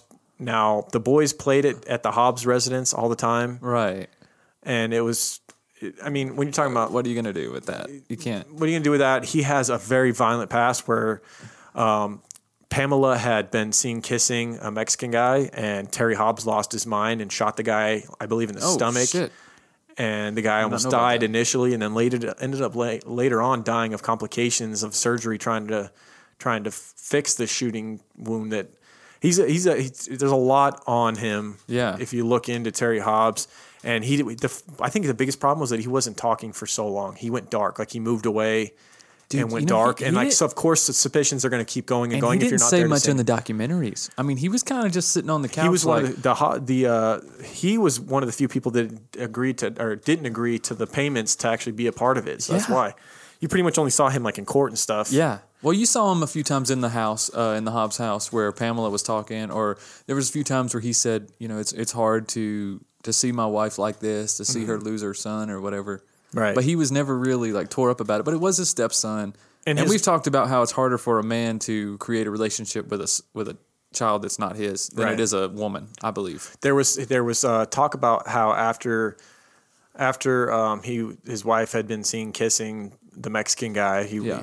um, obviously a racist guy. I kept bringing up the guy who was Mexican. It seemed like he was way more mad about that. Yeah. But anyways, he said that he's he wasn't going to get even. He was going to get revenge, and this was leading up to the the boys being murdered. He had threatened revenge upon her, and so there was that. And then there, his movements on the night that the boys went missing were suspect. Some people said that he had um, he had been seen um, like uh, with the boys that night, and then he claims that he never saw him that day. He says that he got home from work and they were already out on their bikes, and that he never saw him that day. Mhm. There's talk that he went looking for them with his with his good buddy, Mm-hmm. um, and left his daughter with her with that guy's wife. Um, and he went look searching for the boys, but then there's also talk that he was just playing guitar with his buddy, and that he was Hmm. coming and going from his buddy's house that night, like Right. coming, showing up, playing some guitar, and then leaving. Um, and left his daughter because he had a four year old daughter, and he would leave the daughter with the buddy's um, wife to be watched. And so there's a lot of speculation about his whereabouts that night. Right. A lot of speculation about how violent of a he was a shitty person, really. Yeah. When you look into his past, and same thing with Mark Byers, man. Mark, Yeah. I'm not letting Mark, Mark off the hook just because like he came around to the whole idea that these boys were innocent, and he's like a crusader for them now. Fuck that. He probably knew that shit all along. There's more evidence that points to him than any of those three boys. Not to agree. say that there's enough to convict Mark Byers. Obviously, there's not. Right. But there was more than there was for the Mel- West Memphis Three that were convicted. Yeah. And his his mentality, uh, his his he's just all over the place. Yeah. And I just don't trust the guy. I don't like the guy. He he ended up doing a lie detector test in the uh, second West uh, the second documentary from HBO Mhm. and he you know was found to be truthful but he was on all kinds of different medications at the time and i don't trust the damn lie detector There's test no anyway telling what and he's kind high-fiving the, the detector the the expert afterwards like yeah i knew i was I knew I was innocent. I knew it. Hell yeah. How would you react? like if somebody said you killed your daughter and you did a lie detector, be like, of course I didn't fucking like. Lead me down to Smokies. would you First get round's on me. excited that you passed it? You'd be like, oh, duh, I fucking passed it. Right. Yeah. You're not acting like you just won the damn state championship. Right. I knew I could pass that thing even though I was lying. Ah, hot damn. That's all what that it practice fucking paid felt off. like. Appreciate you working with me after hours, Daryl. Yeah. Oh, oh, the bite, the bite thing too. So. Oh, yeah. Yeah. So um, after they'd been convicted, um, and and uh, the West Memphis Three, the W- West Memphis 3 Mhm. group came about. They they hired um, a professional pathologist or whatever. Yeah, he worked on Ted Bundy's case. Yeah, so this guy knew his shit. They brought Yeah. him in, and he started meeting with Dan Stidham, who was Jesse's attorney. Right. Because Jesse, uh, Stan, Dan Stidham was the only attorney that stuck around through all of this. He he made a promise to Jesse's dad that I'm going to see this through until they are free. Right. And he continued to work, even though they the defense never got like didn't get paid until like ten years later or some shit. They were coming out of pocket the whole time, all this stuff. But Dan Stidham was so so believed in their innocence that he stuck through, and so the he became part of the the movement of the free the free the Westminster Three. Started working with people that were just became obsessed with this case. Right. They got connected to this professional um, medical examiner, Mhm. and uh, he looked at the all the uh, crime scene photos. He obtained all the crime scene photos, and he found that the so-called buckle mark on the eye of uh, Michael Moore was actually a Right. bite mark. And they wanted to start, you know, open up the idea of getting bite impressions from uh, people involved in the case. Get yeah, but let's let's prove that these three that are locked up didn't have anything to do with it. Let's get bite impressions. So they did Right. that. Bites didn't mark. It didn't match what that was on the.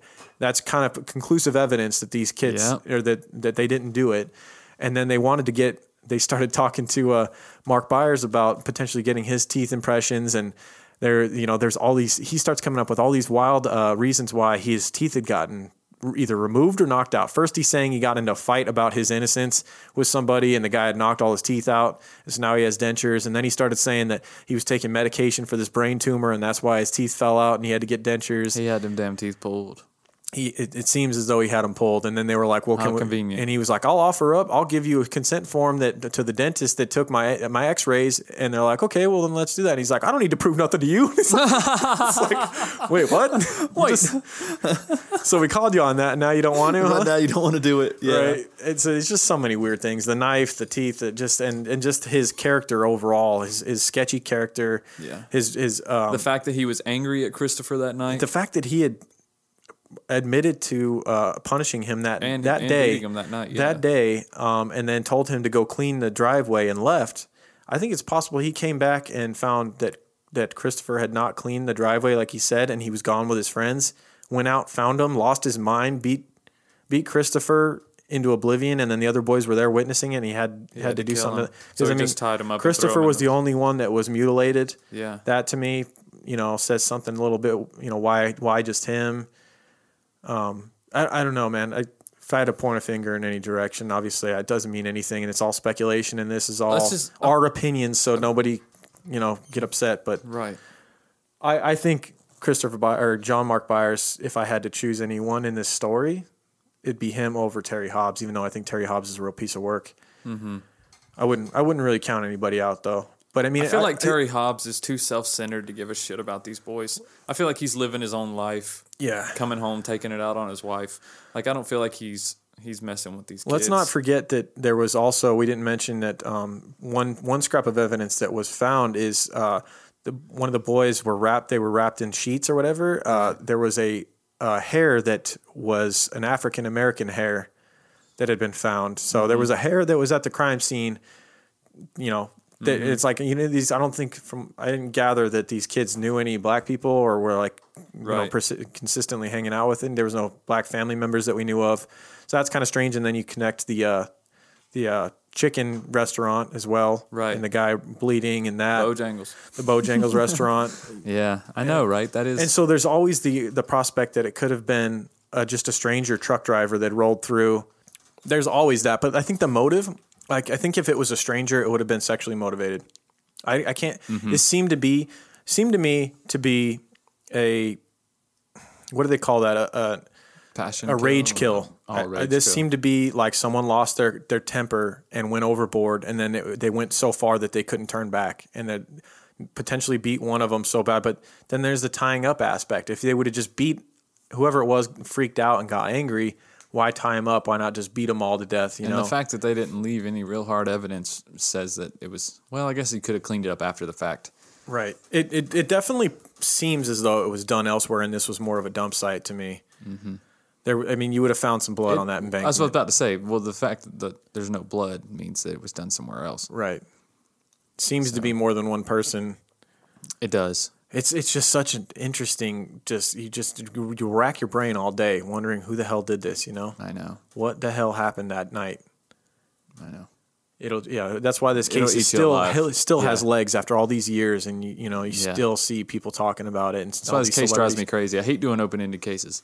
Right. Yeah, that's why we're we not don't- doing this anymore. That's why we've done so few, if any. Have we ever done an, like an Um, unsolved case like this? Not really. Oh, we did the no. We pretty much we did the FBI guy that killed his family, but we pretty much he just never got found. But we know he did it. right. Yeah. Yeah. We don't know who the hell did this one, man. Right. But I think it is interesting because uh, later on, Damien would would jump on the Terry Hobbs train and say that he knows Terry Hobbs did it. It's like, dude, you're doing the same thing you got convicted for. You Yeah. know, like we really don't have any real proof other than the hair, but the hair could have gotten there from any of their home. You know, like if if a if a Damien Eccles hair was found on those boys in the in the in the rope tying them, Mm-hmm. okay, that makes okay. You're fucking. That, how the hell did that get there? Yeah. But Terry Hobbs, his this is one of his kids.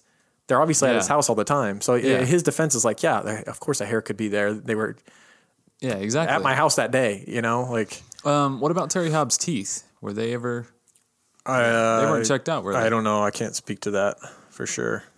That's- but that's he finally came out and talked many years later. I want to say 2013. He came out and broke his silence and talked about it. Damn, he looks old too. but Did not age well. Right. he probably. I, I, I- you know what? I think they said in the documentaries that something happened to his teeth too, suspiciously. Of course. course. Maybe it was Hobbs He and may have uh, had Byers. dentures. Maybe He it was may- Hobbs and Byers. Who knows? May have had dentures, anyways. Who knows? But um, definitely comment your thoughts on this case if you'd like. I mean, everybody has their opinions, and I'm like, you know, feel free to tell us what we missed. We have a ton of stuff. We probably have stuff written down in front of us that we missed, but we only have so much time in life We only have in life. and Michael drove across town, and his, his daughter's here and stuff. And we just can't be here all day doing this. and we want to be done with this case. We loved like it. I said, at the we loved beginning, it, but we want to be I done love with it and hate it. it. Right. Yeah, this this case. Tragedy. Tragedy that it's never been solved, and it's a real tragedy that the wrong people got convicted and put away, potentially.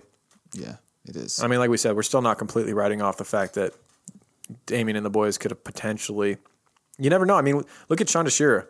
Shearer, you know, the, those girls that were around the same, they were teenagers, did some heinous acts to another young girl, you know? Mm-hmm. We've seen cases like this happen before where kids do stuff like this, and then there is a, a ritualistic thing to it where there's a Satanism or Yeah. we've seen it. It's not Yeah. out of the realm of possibility that Damien did it. Maybe you know, he, they, it was a bad day and he Yeah, like didn't- we said earlier, like he had a lot of mental Dark- he had issues. He, some dark could have, he sides. could have blocked. He could have blacked out and Yeah. done it. Like he could have. He could have snapped. there's still a lot of people that believe that the that they So- did get the right guys originally.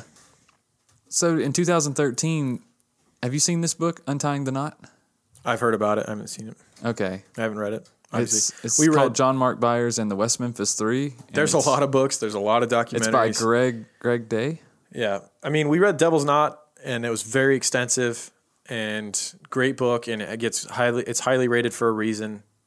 I mean, uh, Yeah. the writer Mara Leverett did a great job, so It is it is a great book. and we watched all the documentaries, so yeah. what more do you want from us guys? What do you, what do we you did- want this from is us? one week of preparation. That's like we said, tell us what you want and maybe we'll follow up on this someday. Who Yeah. knows? If anything else comes to light, we'll talk more about it and we'll we'll discuss it. If you guys email us Maybe about we'll this read- case, we'll read into it and Maybe we'll read Untying the Knot and see yeah. what's going on with that. Maybe we'll do a an, uh, a part two. Yeah. Even though this was supposed to be a whole. Just see what that's about. Yeah. So yeah, uh, we hope you guys enjoyed it. Enjoyed it. All right, that was West Memphis 3. Back in uh, early 2018, we recorded that one. Hope you guys enjoyed it. Uh, I want to get to our sponsor this week of, as always, Oh My Gaia. Oh My Gaia is an innovative, all natural deodorant, fragrance, and beard oil company specializing in paraben and aluminum free products. Their innovative line of deodorants deodorants inhibit the growth of odor causing bacteria while maintaining effectiveness. At Oh My Gaia, they use only all natural paraben and aluminum free organic ingredients. Here's a few scents unscented, vanilla, cherry almond, sandalwood, lavender, lemongrass, Egyptian musk, coconut, dreamsicle, leather, lumberjack, honeysuckle. Uh, we have our own scent called True Crime Pine, which is amazing. It will uh, get you out of uh, a bind as well. It, it covers your tracks uh, in murder. It's a, it's a known fact. There's also some new scents that she has coming out called Sailor, Oh Baby, uh, Fireside, which is kind of on and off. It, it's sometimes it's available, sometimes it's not. It's one of my absolute favorites. Fireside smells incredible. Uh, she's also officially adding bergamot amber and sweet pea and patchouli. Um, and some exciting news as well uh, in regards to Oh My Gaia. She's now getting into the incense industry. She's going to be putting out incense so your house can smell epic as well. Uh, some of the uh, she's going to start out uh, as far as incense with True Crime Pine, and also exciting, she's letting us give away some Oh My Gaia to a lucky listener right now. Uh, there, this person's going to get uh, some True Crime Pine deodorant as well as True Crime Pine incense to try out. And I w- went ahead and picked someone who reached out to us this week in a tweet and has our stickers and put them on her vehicle. Mary Reisner at Cloud9 underscore 72 on Twitter tweeted us a picture of our True Crime Guys uh, Galaxy sticker on her ride. I believe it's the Scion she drives. Uh, she said, showing some love for my favorite true crime podcasters. Thanks for the stickers, guys. Keep creeping. Mary Reisner, congratulations. You just won some Oh My Guys because you reached out and tweeted to us the picture of that sticker on your car. It looks awesome. And so hit us up, message us on Twitter, and I'll send you an Oh My Guy care package, some true crime pine, incense, and deodorant. So thank you. And as always, with your, with uh, Oh My Gaia, if you use the code word Creeper, C R E E P E R, it saves you 10% at checkout, whatever you buy on Oh My Gaia. So definitely go get your deodorant. Don't get cancer in, uh, in your pits. Uh, don't be using that aluminum in your pits, guys. So thank you, Oh My Gaia. Now, all of you guys who uh, take the time to go and write iTunes reviews, click five stars on iTunes. I want to thank you guys. And I'm going to give you guys shout outs since the last uh, episode that we put out. Uh, we have Dounce 1997, Rangi Fulla. I want to thank you. Erica Zapeta says one of the best true crime posca- podcasts around. We got the fire emojis rolling in. Marina Lovey, Fire emojis, uh, Dimps eleven twenty seven. Fire emojis, Kimberly from Texas. Fire emojis, but please stop with the fake accents. Never gonna happen, Kimberly. Just deal with it. Uh, Hail Sat, Hail Satin, uh, five star. That one almost got me. Five stars. One of the best true crime podcasts. Uh, Patrick Seminental, Seminental, Sem- yeah, Semental. Uh, five stars and a bunch of fire emojis. Love it. Uh, Zani Zani Wan, Zani Winman, Zani Win uh, said Bundy five stars, best true, uh, the best Ted Bundy story I've ever heard. Wow, thanks. I really loved the Bundy episode, I guess. Uh, love Sweet Sam's five star, thank you. Um, true story, Mama, bunch of fire emojis. Oh my god. Uh, Heather Na- Heather Niece, Stina Bean nine ten, Uh, Inara Joe, Bill Ver said fried fried nut five stars. Love this show. Not to be weird or anything, but if I played for the other team, I'd bang you boys like a cat in a pantry. oh, I love it. Thanks, thanks, Bill Ver. Uh, Lover avenged five stars. Beezus five five five. Thank you. Uh, Pee Pee Poo Poo Baby Dippy. Thank you for the five star review. Vector Spot, S Latham, and Thalina. Th- Thaliana. Thaliana. Thank you for the five star review. Thank all of you guys for taking the time to go do that. It helps the show a lot.